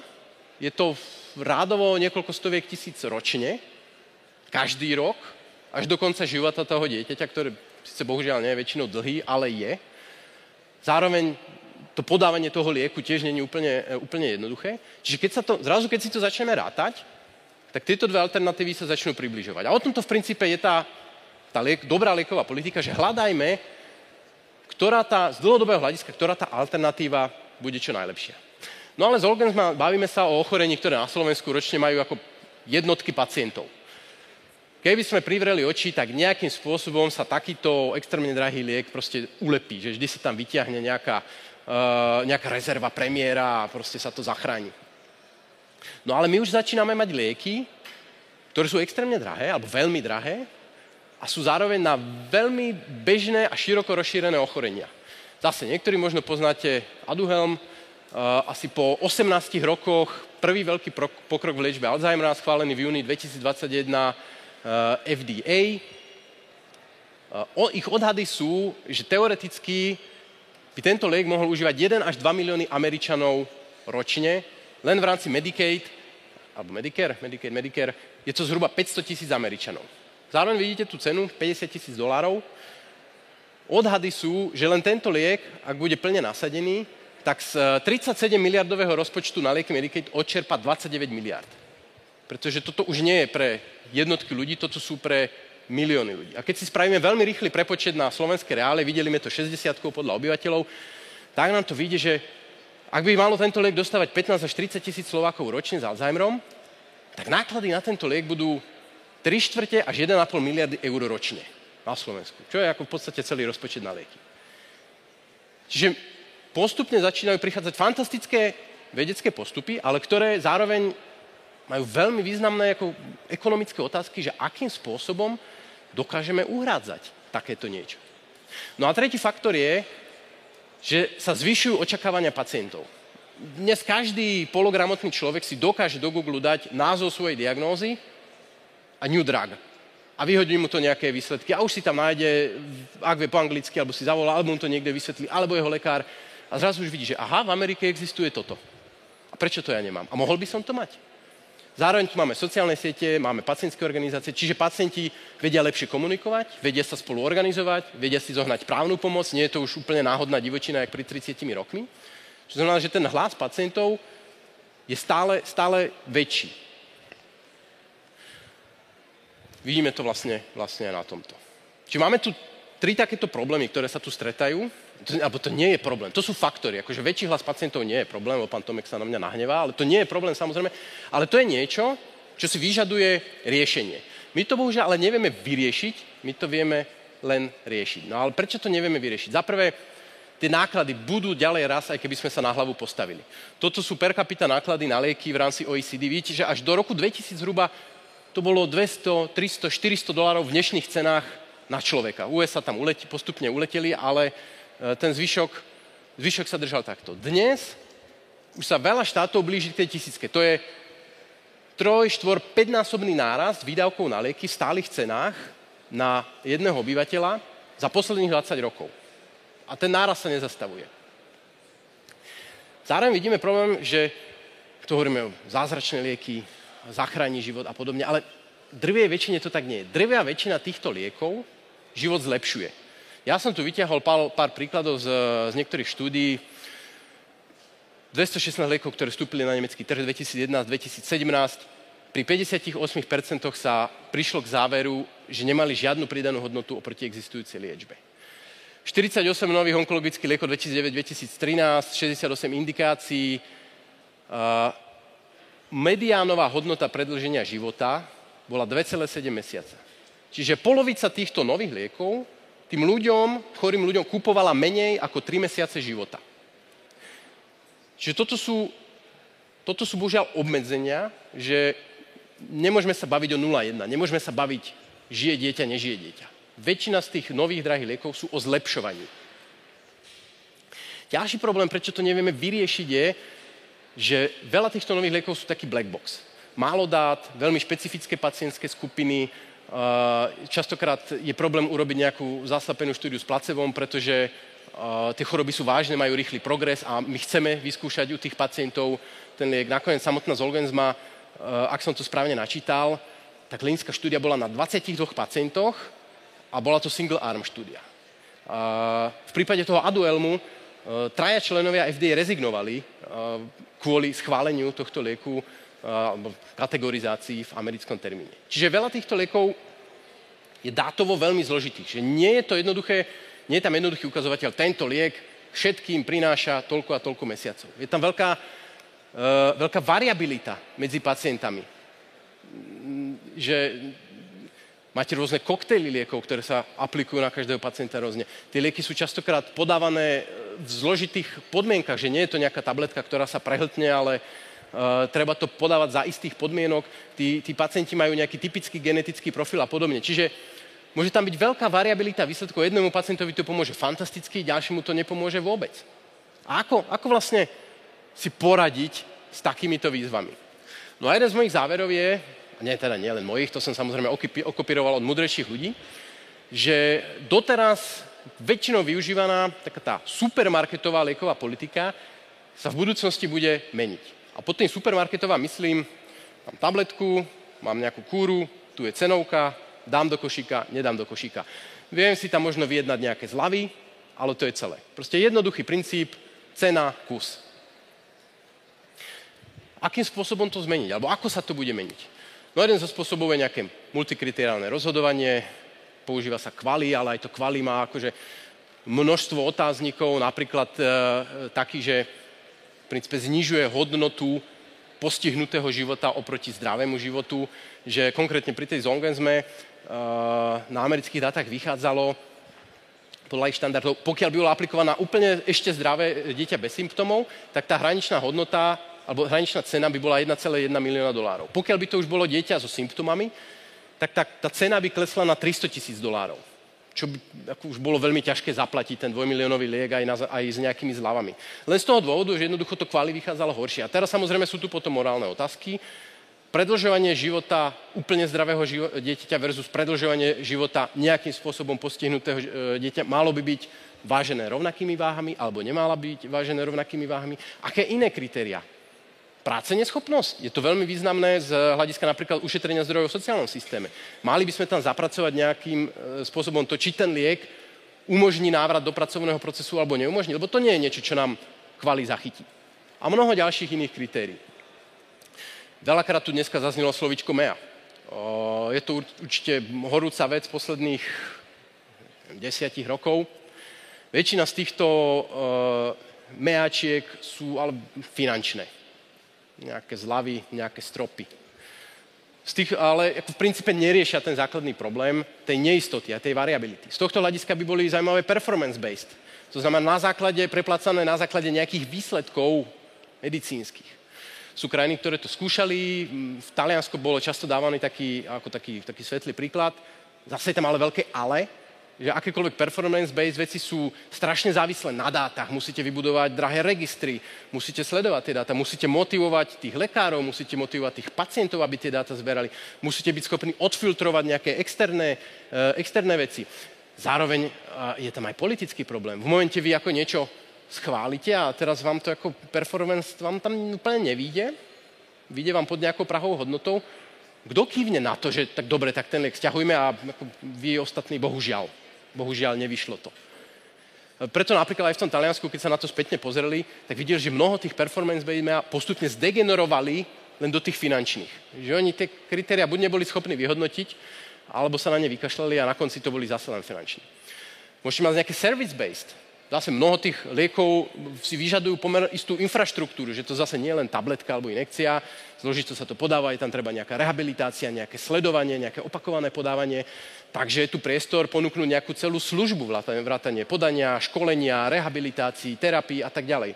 Tu zase je otázka, že tu už sa farmafirmy posúvajú viac smerom k tradičným poskytovateľom zdravotnej starostlivosti, zase treba na to pripraviť legislatívu, treba na to pripraviť regulácie. Iným spôsobom, ako financovať túto drahú liečbu, je hľadať úplne iné zdroje mimo klasických rozpočtov zdravotníctva. Typicky rôzne inovačné fondy, ale zase on the other hand máme skúsenosti napríklad z Anglicka, kde síce ten inovačný fond funguje, ale narazil tam proste na klasický problém, že ten budget im začal odskakovať e, niekam do Aleluja, čiže nevedia dostať pod kontrolu zase tie náklady. Čiže sú tam, kde sme my pri liekovej politike, že zase hľadáme nejaký ten strop, ktorý si nevieme splniť. Je tu priestor aj na súkromné zdroje, ne, tým nemyslím teraz out of the pocket, lebo to už, to už je, to si každý, kto na to má, to môže spraviť, ale napríklad v podobe nejakých uh, poistných produktov.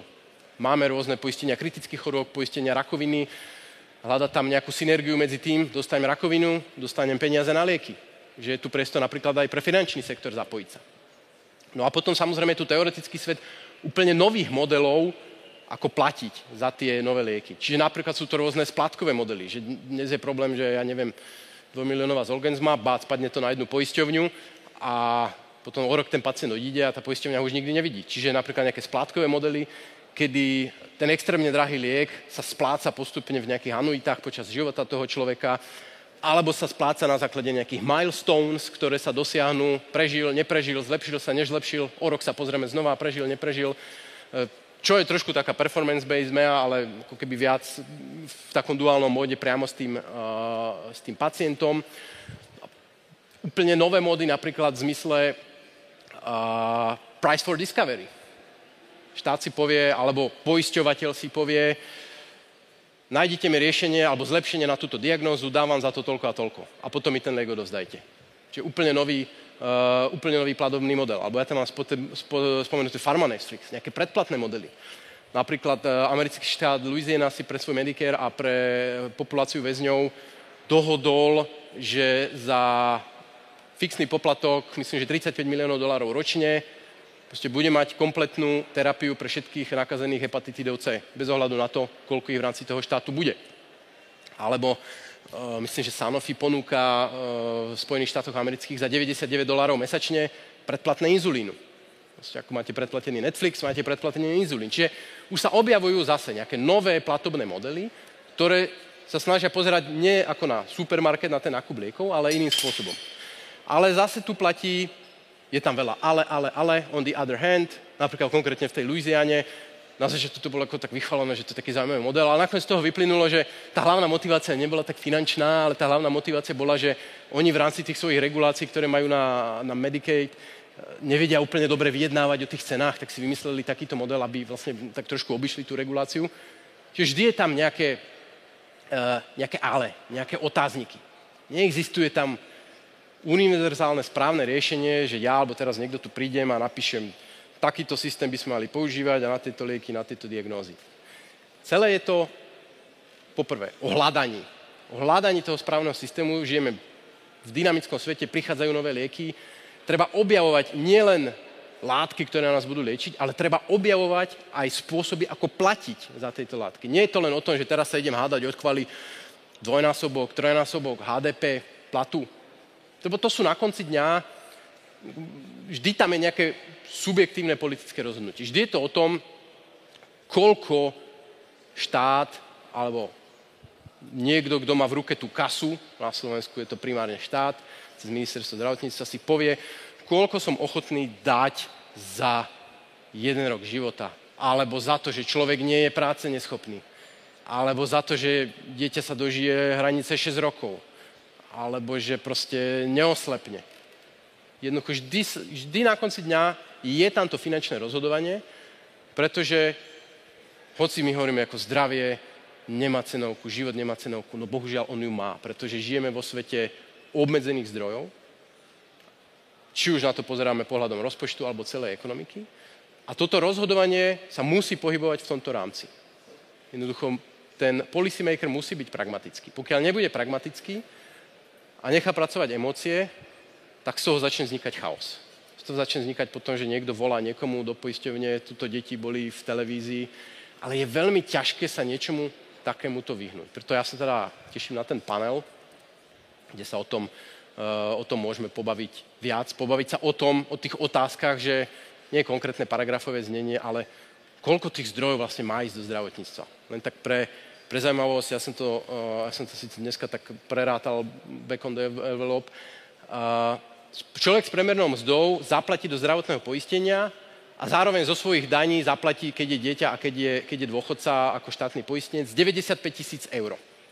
To znamená, ako keby každý z nás, ak si bereme, že buďme priemerní ľudia s priemernou mzdou, zaplatí 95 tisíc eur, má ako keby kredit.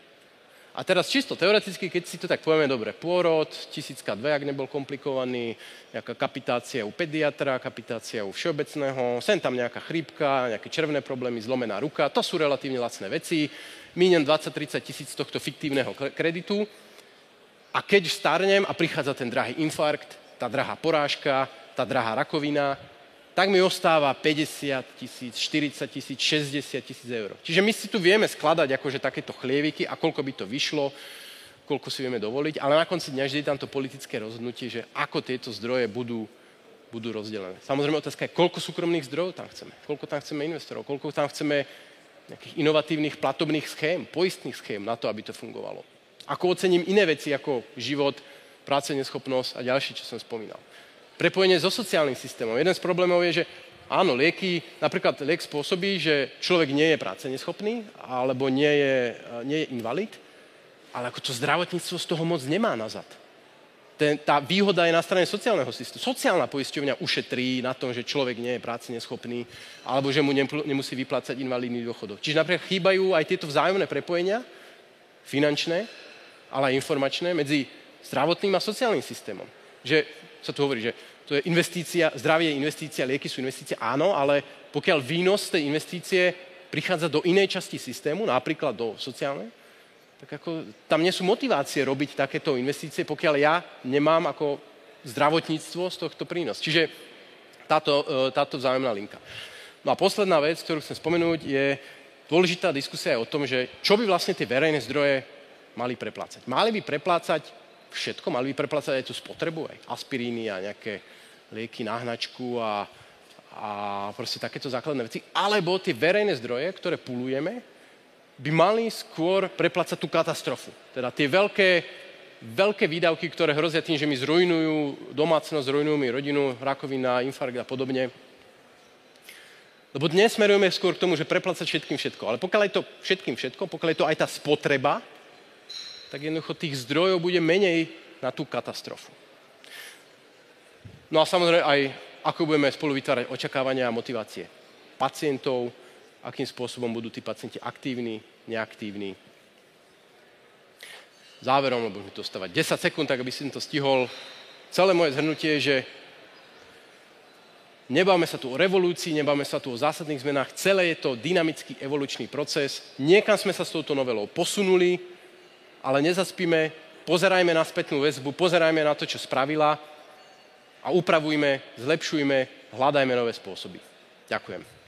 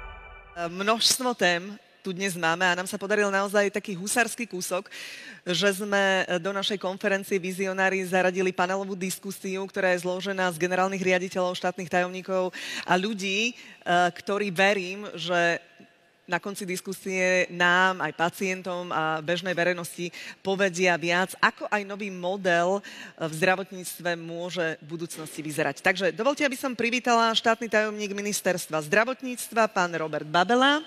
Ďakujem, dobrý deň. Štátny tajomník ministerstva financí Marcel Klimek prijal pozvanie. Je s nami aj generálny riaditeľ Všeobecnej zdravotnej poisťovne pán Richard Strapko. Dobrý deň. Máme tu troch generálnych riaditeľov, troch zdravotných poisťovní. Za dôveru je s nami Martin Kultan. Prajem Pekný dobrý deň. deň. Za Unión Michal Špaňák. Dobrý deň. Rovnako aj vám dobrý deň. Som veľmi rada, že je tu s nami aj človek z praxe, ktorý sa naozaj s pacientami stretáva a vie všetky tie informácie naozaj z prvej ruky. Prednosta onkologickej kliniky fakultnej nemocnice v Trnave, pán Marian Streško.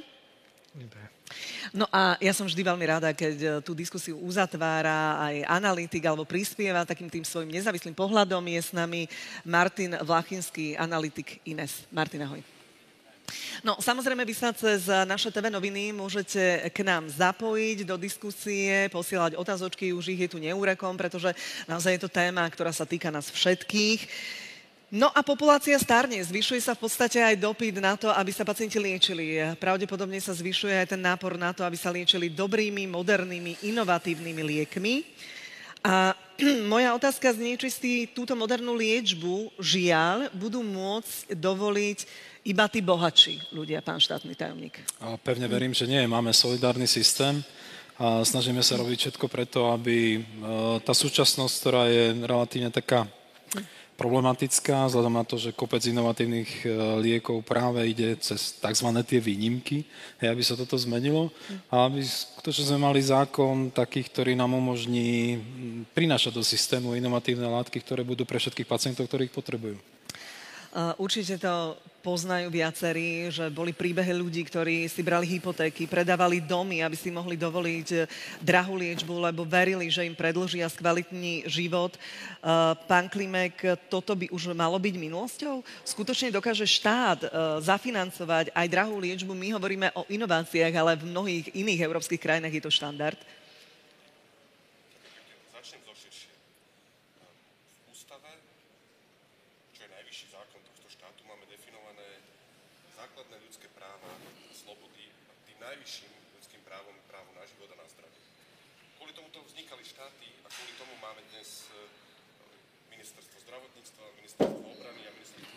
Ak vás môžem poprosiť, asi nám trošku nejde zvuk, takže kľudne hovorte aj, aj. Uvidíme, ktorý sa chytí. Nech sa páči. Takže tento štát má základným zákonom, ktorým je ústava. Tá nás odkazuje na základné ľudské práva a slobody a na to sme určite všetci spoločensky dohodnutí, že zdravie a život sú najvyššie hodnoty, ktoré tu máme. Tu dám malú vsúku.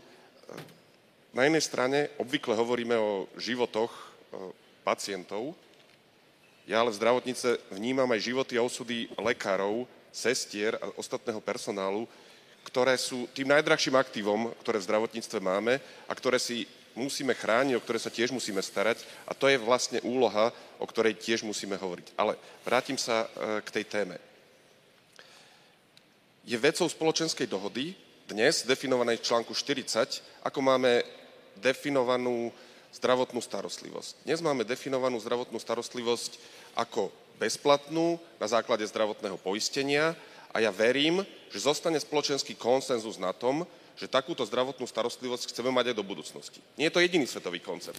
Keď si zoberiem, na druhom konci sú Spojené štáty, ktoré majú súkromný trhový koncept zdravotníctva, zdravotníctva nie ako verejnej služby, ako sme my v Európe zvyknutí, ale ako trhovej služby, ako každej inej. Aký je výsledok? A prečo si myslím, že verejné služby sú lepšie v zdravotníctve ako trhové? Jednoducho preto, že tá efektívnosť zdravotníctva závisí od úrovne štátu a schopnosti štátu regulovať to zdravotníctvo. A v Spojených štátoch sú výdavky na zdravotníctvo dvoj až trojnásobne vyššie ako v západnej Európe s nezmeneným výsledkom. Priemerný vek dožitia je tam rovnaký. A to preto, že zdravotníctvo ako verejnú službu dokážeme zabezpečiť, alebo dokážu štáty zabezpečiť efektívnejšie ako jednotlivé súkromné nákupy fyzických osôb. Samozrejme, zdravotníctvo stojí peniaze. A na konci dňa je našou spoločenskou dohodou, akú úroveň vkladu, to znamená odvodov a daní, chceme vstupovať do zdravotného poistenia a takú zdravotnú starostlivosť si môžeme dovoliť. Zároveň, a tu už skončím, v 21. storočí sme v búme vysokonákladných liekov, ktoré teda e, sú čoraz drahšie a predstavujú miliónové náklady na každú jednotlivú individuálnu liečbu. A to je presne tá otázka, ktorá súvisí s výnimkami, to je tá otázka, ktorá súvisí s tým, ako systém nastaviť tak, eh, aby na jednej strane bola tá zdravotná starostlivosť dostupná každému, to znamená, aby každý človek ju mal garantovanú, a na druhej strane, aby sme ju vedeli vyfinancovať z tých verejných zdrojov. To je tá spoločenská diskusia, o ktorej verím, že aj dnes tu diskutujeme. Presne tak, ja som veľmi rada, že tu máme až troch generálnych riaditeľov zdravotných poisťovní, ale najskôr dám slovo prednostovi onkologickej kliniky, pánovi Streškovi, pretože to je človek, ktorý naozaj dennodenne prichádza s tými najťažšími pacientami do kontaktu a mňa zaujíma, či skutočne tento systém, ako je nastavený, garantuje, že dostávajú tú najlepšiu liečbu, že sa k nej každý dostane, ako fungujú výnimky a v podstate tá budúcnosť je o tom, aby tie výnimky, o ktorých rozhodujú úradníci, niekde India, možno nie vy ako lekár, boli zrušené. Tak tá situácia dostupnosti onkologickej liečby je veľmi zlá. Vieme teda, že do, do toho roku 2011 dostupnosť onkologickej liečby bola veľmi dobrá, ale vlastne od, toho, od roku 2011 výrazne klesá dostupnosť vlastne indikácií, platených indikácií v onkológii. V súčasnosti máme k dispozícii vlastne len 20 indikácií, ktoré bola schválená, schválené Európskou liekovou agentúrou. To znamená, to je koľko zhruba liekov? Skúste to vysvetliť to, to našim práve, práve povedať, že tu sa hovoríme o indikáciách. Lebo jeden, každý liek môže mať viacej indikácií, čiže keď povieme hro, celkový počet indikácií, to je okolo 255, ktoré bolo za posledných 10 rokov schválené Európskou liekovou agentúrou, tak na Slovensku máme len 50 týchto indikácií dostupných.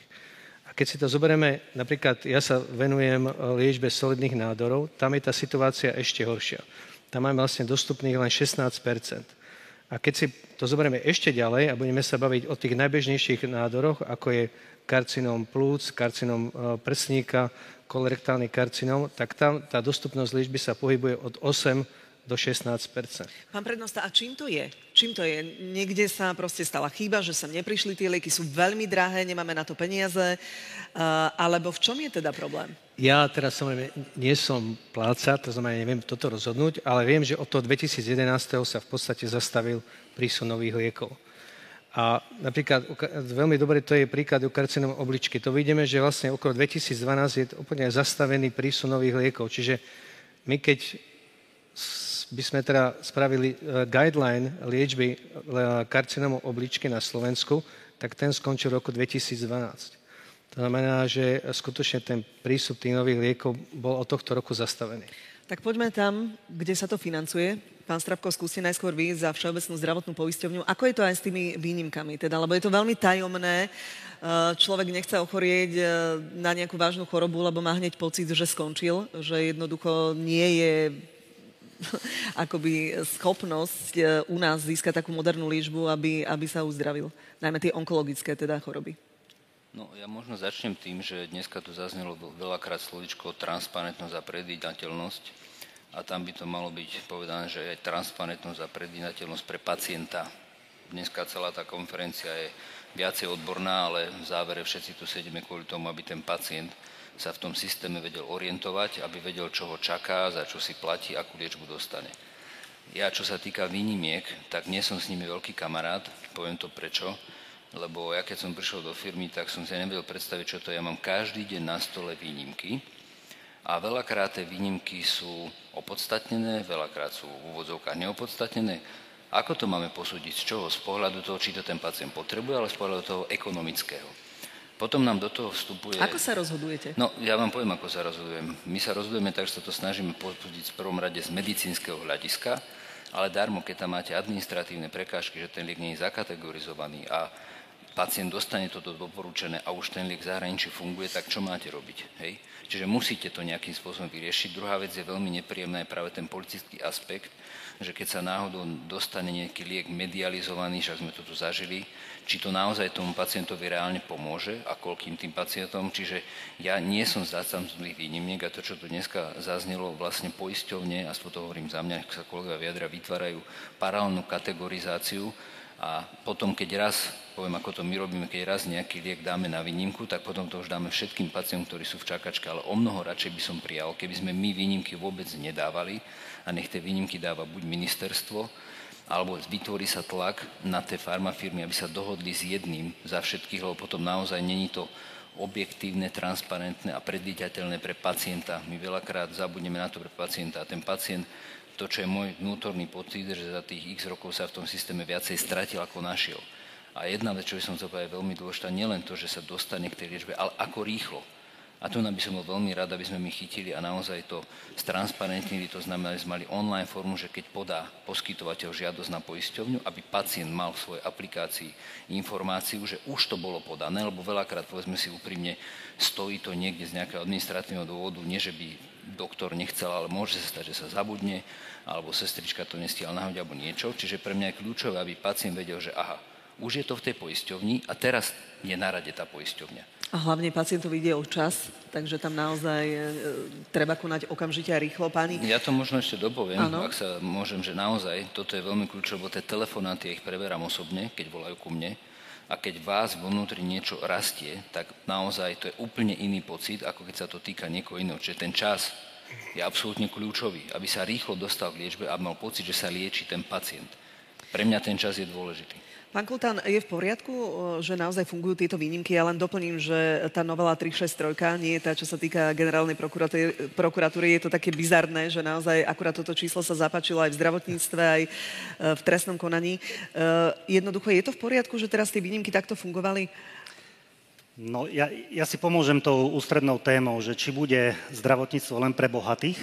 Úprimne, časť zdravotnej starostlivosti, časť liekov bude vždy len pre bohatých, a to aj v tej najsocialistickejšej krajine, ktorá je dokonca čím socialistickejšia, tým väčší podiel bude len pre tých, ktorí si to môžu dovoliť. Je to dané tým, že proste zdravotníctvo je to také, dopyt je nekonečný, zdroje obmedzené a na rozdiel od iných služieb tam človek nepríde s nejakou radosťou, že si niečo kúpi alebo že niečo dostane, ale príde so strachom o svoje život a svoje zdravie a tam, tam často to rácio nie je. Čiže žiaľ, tlak na výnimky bude vždy. Z pohľadu poisťovní my výnimky nepotrebujeme. Tu súhlasím s Richardom, my ako poistenie výnimky nechceme, nepotrebujeme.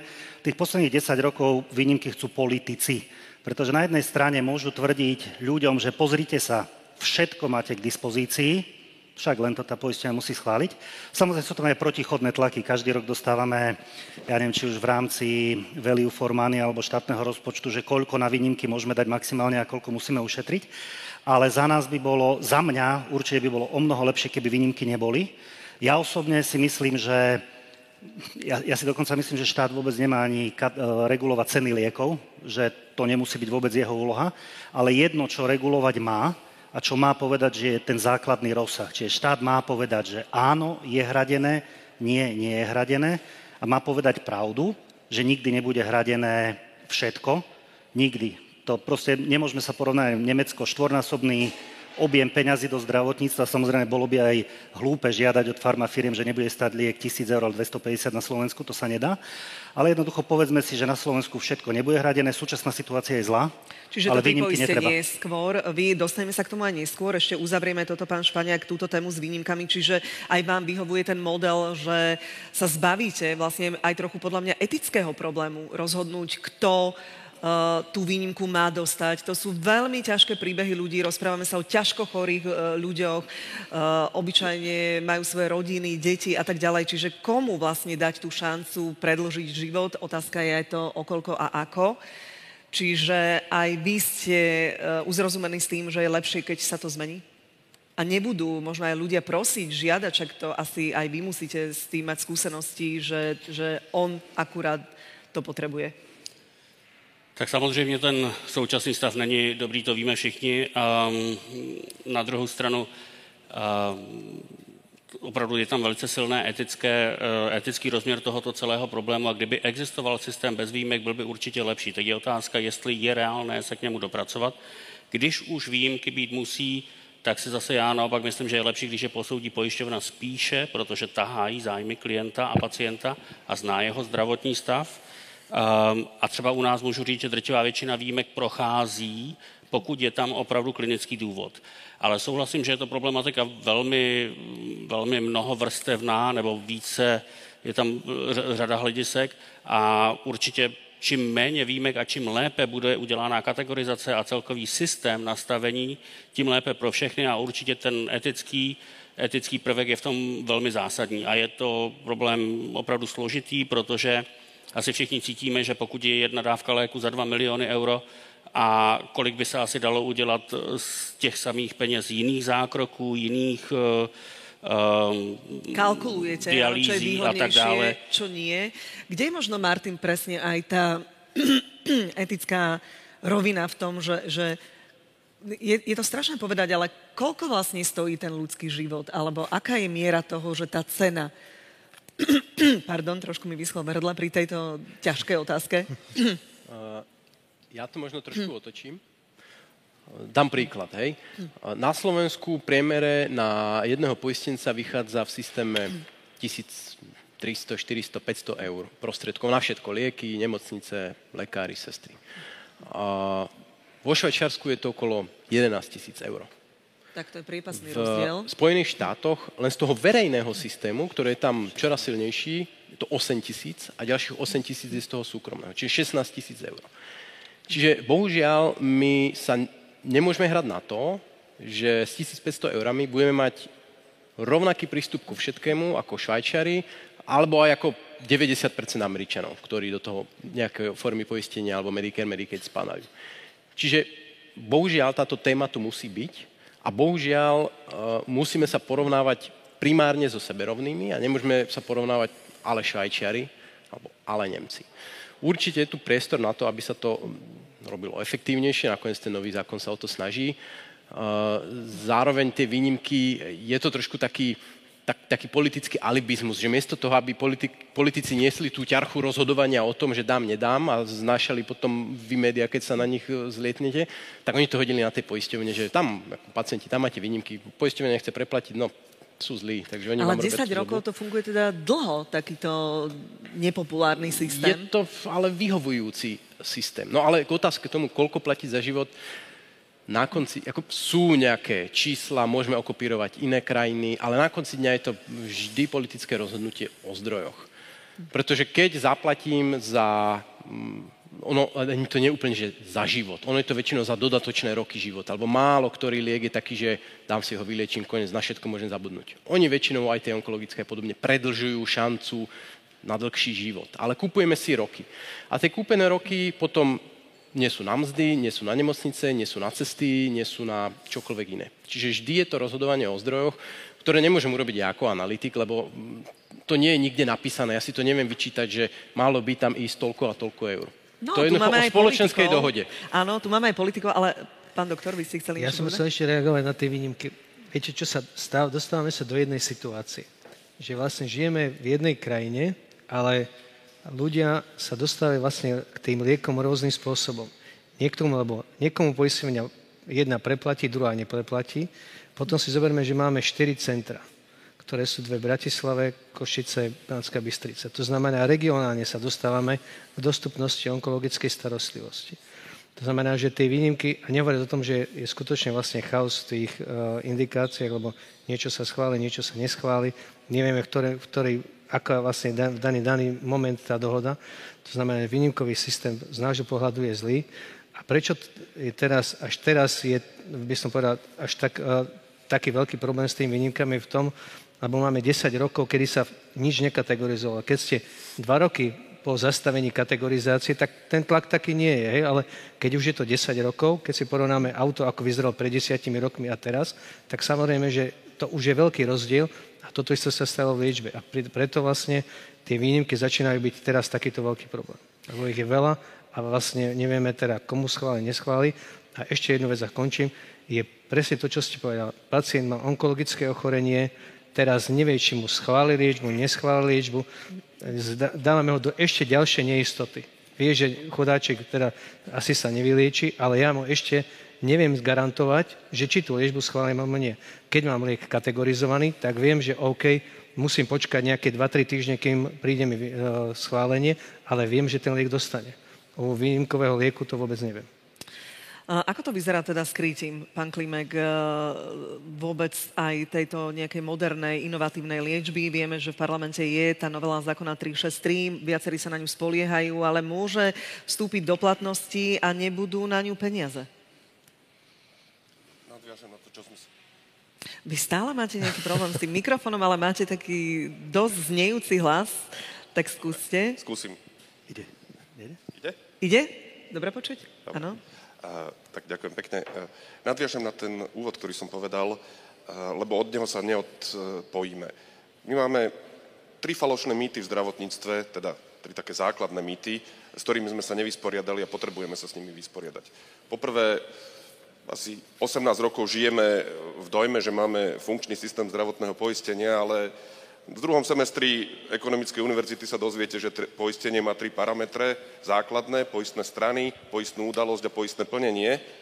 My tie prvé dva máme, ale tretí parameter, poistné plnenie, ktoré vy pri vašom aute, auto poistke viete, čo dostanete od servisu, keď havarujete a čo budete mať priplatené, tak v zdravotnom poistení sa to volá nárok pacienta, ten dodnes nemáme jednoznačne striktne definovaný. A to je presne aj tá oblasť, o ktorej hovoríme, že čo sú lieky, ktoré sú uhrádzané a čo sú lieky na výnimky.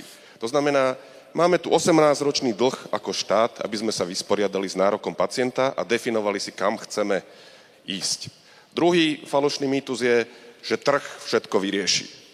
Nie je to pravda, ako som povedal, pacient vo vzťahu k lekárovi je v dvojakej zásadnej asymetrii.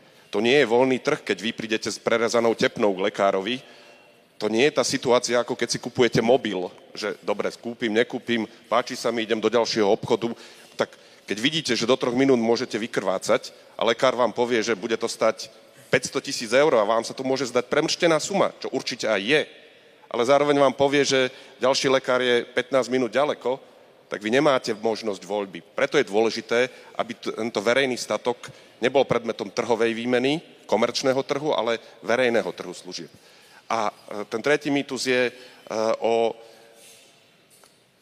dostatočnosti systému štátnej regulácie, ten závisí na ľuďoch. Ako všetko závisí na ľuďoch. My dnes vieme, čo by sme mali spraviť v mnohých oblastiach, ale máme problém dostať to do praxe.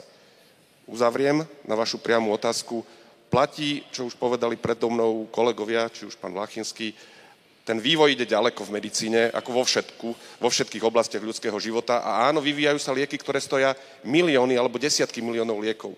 Je samozrejme, že nebudeme mať ako spoločnosť dostatok, je to inak presne 1234 posledný rok e, na jedného poistenca e, v porovnaní s tými švajčiarskými alebo americkými zdrojmi, ale ani oni si nedovolia zaplatiť každú nekonečnú liečbu. To znamená, sú tam na to dve priame otázky Máme dnes zhruba 5,2 miliardy. Tie musíme minúť a je úlohou štátnych orgánov a zároveň teda zdravotných poisťovní minúť ich čo najefektívnejšie na zdravotnú starostlivosť. Potom nad tým je to, čo som povedal, že spoločenská dohoda. Chceme sa predohodnúť ako spoločnosť na tom, že budeme dávať do zdravotníctva viac, lebo to znamená buď vyššie dane alebo vyššie odvody do toho zdravotníctva. Potom môžeme tú látku posunúť vyššie v tom e, zdravotníctve. A máte na to odvahu? Ja? No napríklad vaša strana.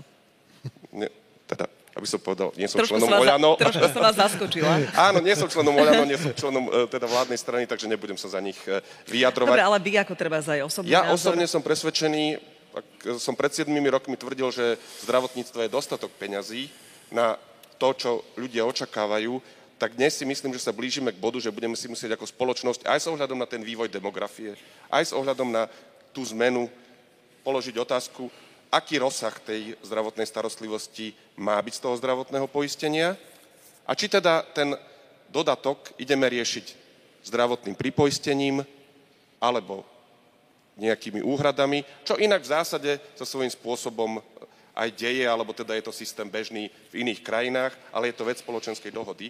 Tak to znamená, platí, a súhlasím s kolegami, Žiadna krajina nemá na to, aby uhradila akúkoľvek liečbu. Tu je môj obľúbený príklad. Michal Schumacher mal nešťastnú nehodu, všetci sme to asi zaregistrovali pred desiatimi rokmi. Mal pri posteli 15 lekárov a sestričiek. To nie je možné, aby každý pacient mal 15 e, ľudí lekárskeho personálu. To si finančne nemôže dovoliť žiadna krajina.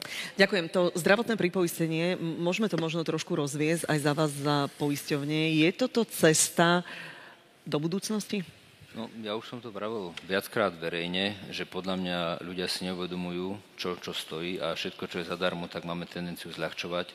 Čiže ja osobne, to je môj subjektný názor, som za to, aby sa platilo, aby sme jednak znížili počty návštev a naozaj toho doktora využíval, lebo doktory nám reálne zo systému odchádzajú, moc ich nepribúda a myslím si, že doktor je tak zácný, že niektoré úkony môže spraviť buď nejaký administratívny pracovník alebo sestrička.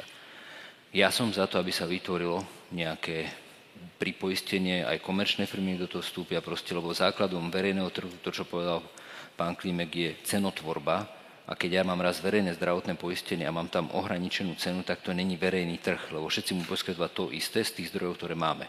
Čiže ako náhle sa to buď spoločensky vyrieši, že sa bude do zdravotníctva dať viacej peňazí, to je jedno či formou štátneho rozpočtu, alebo ja som zastancom toho pripoistenia, lebo ja si myslím, že väčšinou, keď si za niečo zaplatíme, tak si to aj viacej vážime a aj si budeme viacej vážiť ten zdravotnícky personál, využívať ho na to, na čo naozaj je.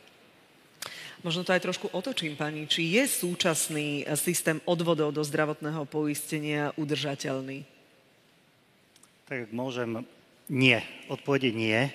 A viacer, viacero dôvodov je tam. Prvé, že, ja neviem, rastie čím ďalej, tým viac počet ľudí, ktorí nežijú zo závislej činnosti. Žijú z majetku, z renty, čohokoľvek iného, iných príjmov a jednoducho všetko to majú, všetko to majú na pleciach, eh, na pleciach zamestnaní. Druhá vec, a to je môj bazálny problém, celkovo eh, regulácia tvorí nedostatok. Hej, dneska celá de- téma debaty je o tom, že nemáme dostatok liekov, nemáme dostatok kvality, nemáme dostatok ale aj lekárov, sestier, všeličoho možného. A to je dôsledok regulácie, lebo štát sa rozhodol, že bude regulovať cenu poistného, čiže tá cena poistného sa nedojednáva niekde inde. Není tu systém, ktorý je už v niektorých európskych krajinách, že dá sa aj nejaká časť napríklad formou nominálneho poistenia riešiť. A zároveň reguluje rozsah ceny liekov. Čiže tam garantovanie vždy v tomto systéme bude nedostatok.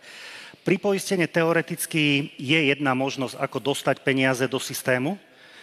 Ja sa obávam, že nereálna v slovenských podmienkach, lebo napríklad keď sa bavíme o liekoch, tak to by sa museli zrušiť výnimky, nastaviť jasné pravidla, dlhodobo trvajúce, a to na Slovensku žiadny politik nespraví. Videli sme tu, neviem, či Martin Spatana prezentoval, koľko 15 novie legislatívy a podobne. To je jednoducho, to je jednoducho nereálne, čiže systém udržateľný nie je. Ešte nie sme pred kolapsom.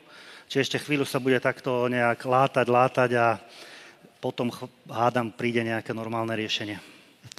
Čiže zdravotná starostlivosť by sa rozdelila na štandardnú a tak povediať nadštandardnú. Je na to aj odvaha? Že sa pozreli, pán Babela, trošku tam tým smerom.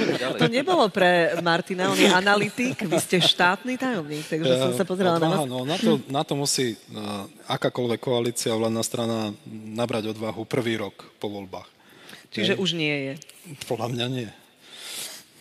Takže aj to pripoistenie podľa vás momentálne nejakým spôsobom nie je ako aktuálne v hre? Myslím si, že si tu nič nemusíme ťahať po podnos. Dobre, ako, to mám rada, to sa mi páči, keď takto otvorenie. Nie, ale to je môj názor. Ja tiež nie som hm. členom nejakej strany, som nominant e, a dá sa povedať ako expert.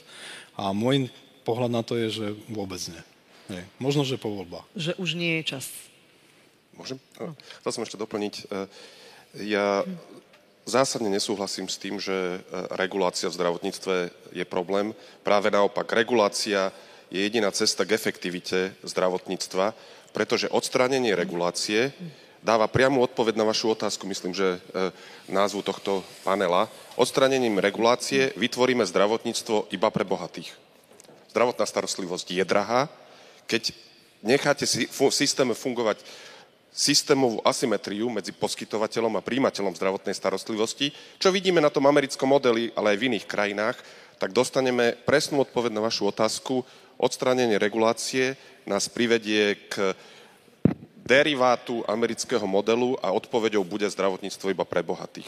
To znamená, pre mňa je jedinou cestou, teda základnou cestou zvyšovať kvalitu regulácie a samozrejme tie vedľajšie odpovede sú tie, ktoré sme si povedali, napriek najkvalitnejšej regulácii, aj tie najkvalitnejšie štáty, či Holandsko, Nemecko, Švajčiarsko, môžeme ich tu menovať, nemajú dostupnú každú liečbu ani pre toho Schumachera, teda tých 15 e, lekárov. A tam sa treba dohodnúť na tom, či táto nadslužba bude prenechaná poistnému systému, alebo teda priamým úhradám, alebo voľnému systému, čo je otvorené. To je tá legitímna diskusia. Toľko som chcel doplniť. Áno, vy ste chceli zareagovať a pán prednosta? Ja by som len povedal snad toľko, že uh, v poriadku o tom pripoistení, to je otázka možno ako sa hovorí, možno na, na ďalšie volebné obdobie, ale my sme teraz v situácii také, že zaostávame za krajinami typu Rumunsko, Bulharsko a vlastne to je to, že čo by sme my mali teraz vlastne poriešiť čo najskôr, aby sa tie najväčšie krivdy tým našim pacientom už začali nejakým spôsobom riešiť. A to znamená, ja si nemyslím, že teraz je otázka e, pri poistenia, ja skôr myslím, že fakt je zmena toho zákonu, aby e, konečne teda tie lieky, ktoré, ktoré vieme, ktoré sú to a ktoré v podstate by mohli do toho systému vstúpiť čo najskôr. Čiže tá novela, tá 363 je podľa vás tá dobrá cesta, ktorá zmení. Možno skúsia aj tým televíznym divákom alebo pacientom vysvetliť, čo zásadne ona mení z vášho uhla pohľadu. No, e, ja samozrejme nie, ten zákon až tak nevládam, lebo nie som teda človek, ktorý sa venuje... Ja úplne tomu rozumiem, ale viete, ale čo asi predpokladá ide, oproti tomu, čo je dnes. O to, ide o to, že vstupom tohto zákonu sa v podstate zastavil prísud nových liekov. Čiže určite treba niečo zmeniť. Ja, sme sa o tom bavili, že ja vidím už nejaké svetielko, že niekde svieti, pretože ten, tá druhá polovica roka je, tak už vlastne máme nejaké informácie o tom, že by mali prísť nejaké nové lieky. Takže snáď sa to trošičku začína, začína lepšiť, ale samozrejme tie najväčšie krivdy, ktoré máme, stále ešte teda nie sú, nie sú týmto, teda momentálne nie sú ešte poriešené. Vy ste chceli niečo povedať, vy, pán Kultán, ste už krutili hlavou, tak ale povedzte vy, aby som vám dala slovo, nech sa páči. Ono by sa dal reagovat asi na každé jedno tvrzení a bylo by to zajímavá ještě několika mnohohodinová diskuze, ale jestli mohu jenom v rychlosti, tak panu státnímu tajemníkovi já souhlasím s tím, že asi není reálné vůbec uvažovat o nějakém eh, zdravotnictví bez regulace. Není to klasický běžný statek ekonomický, opravdu, a zejména v, evropském kontextu, ta míra solidarity ve zdravotnictví samozřejmě musí být zachována a a, a není nezbytná na druhou, na druhou stranu. Čím více se k tomu základu přidá prvků z volného trhu, tím lépe. To zase si myslím, že bychom neměli um, rezignovat na tu snahu i přes uh, tyto nástroje dosáhnout větší efektivity toho celého systému. A já jsem třeba opravdu dlouhodobým velikým ctitelem doplňkového zdravotního pojištění. Um, jakkoliv si uvědomu a souhlasím s tím, že podle mě není reálné ho v tomto volebním období schválit, myslím si, že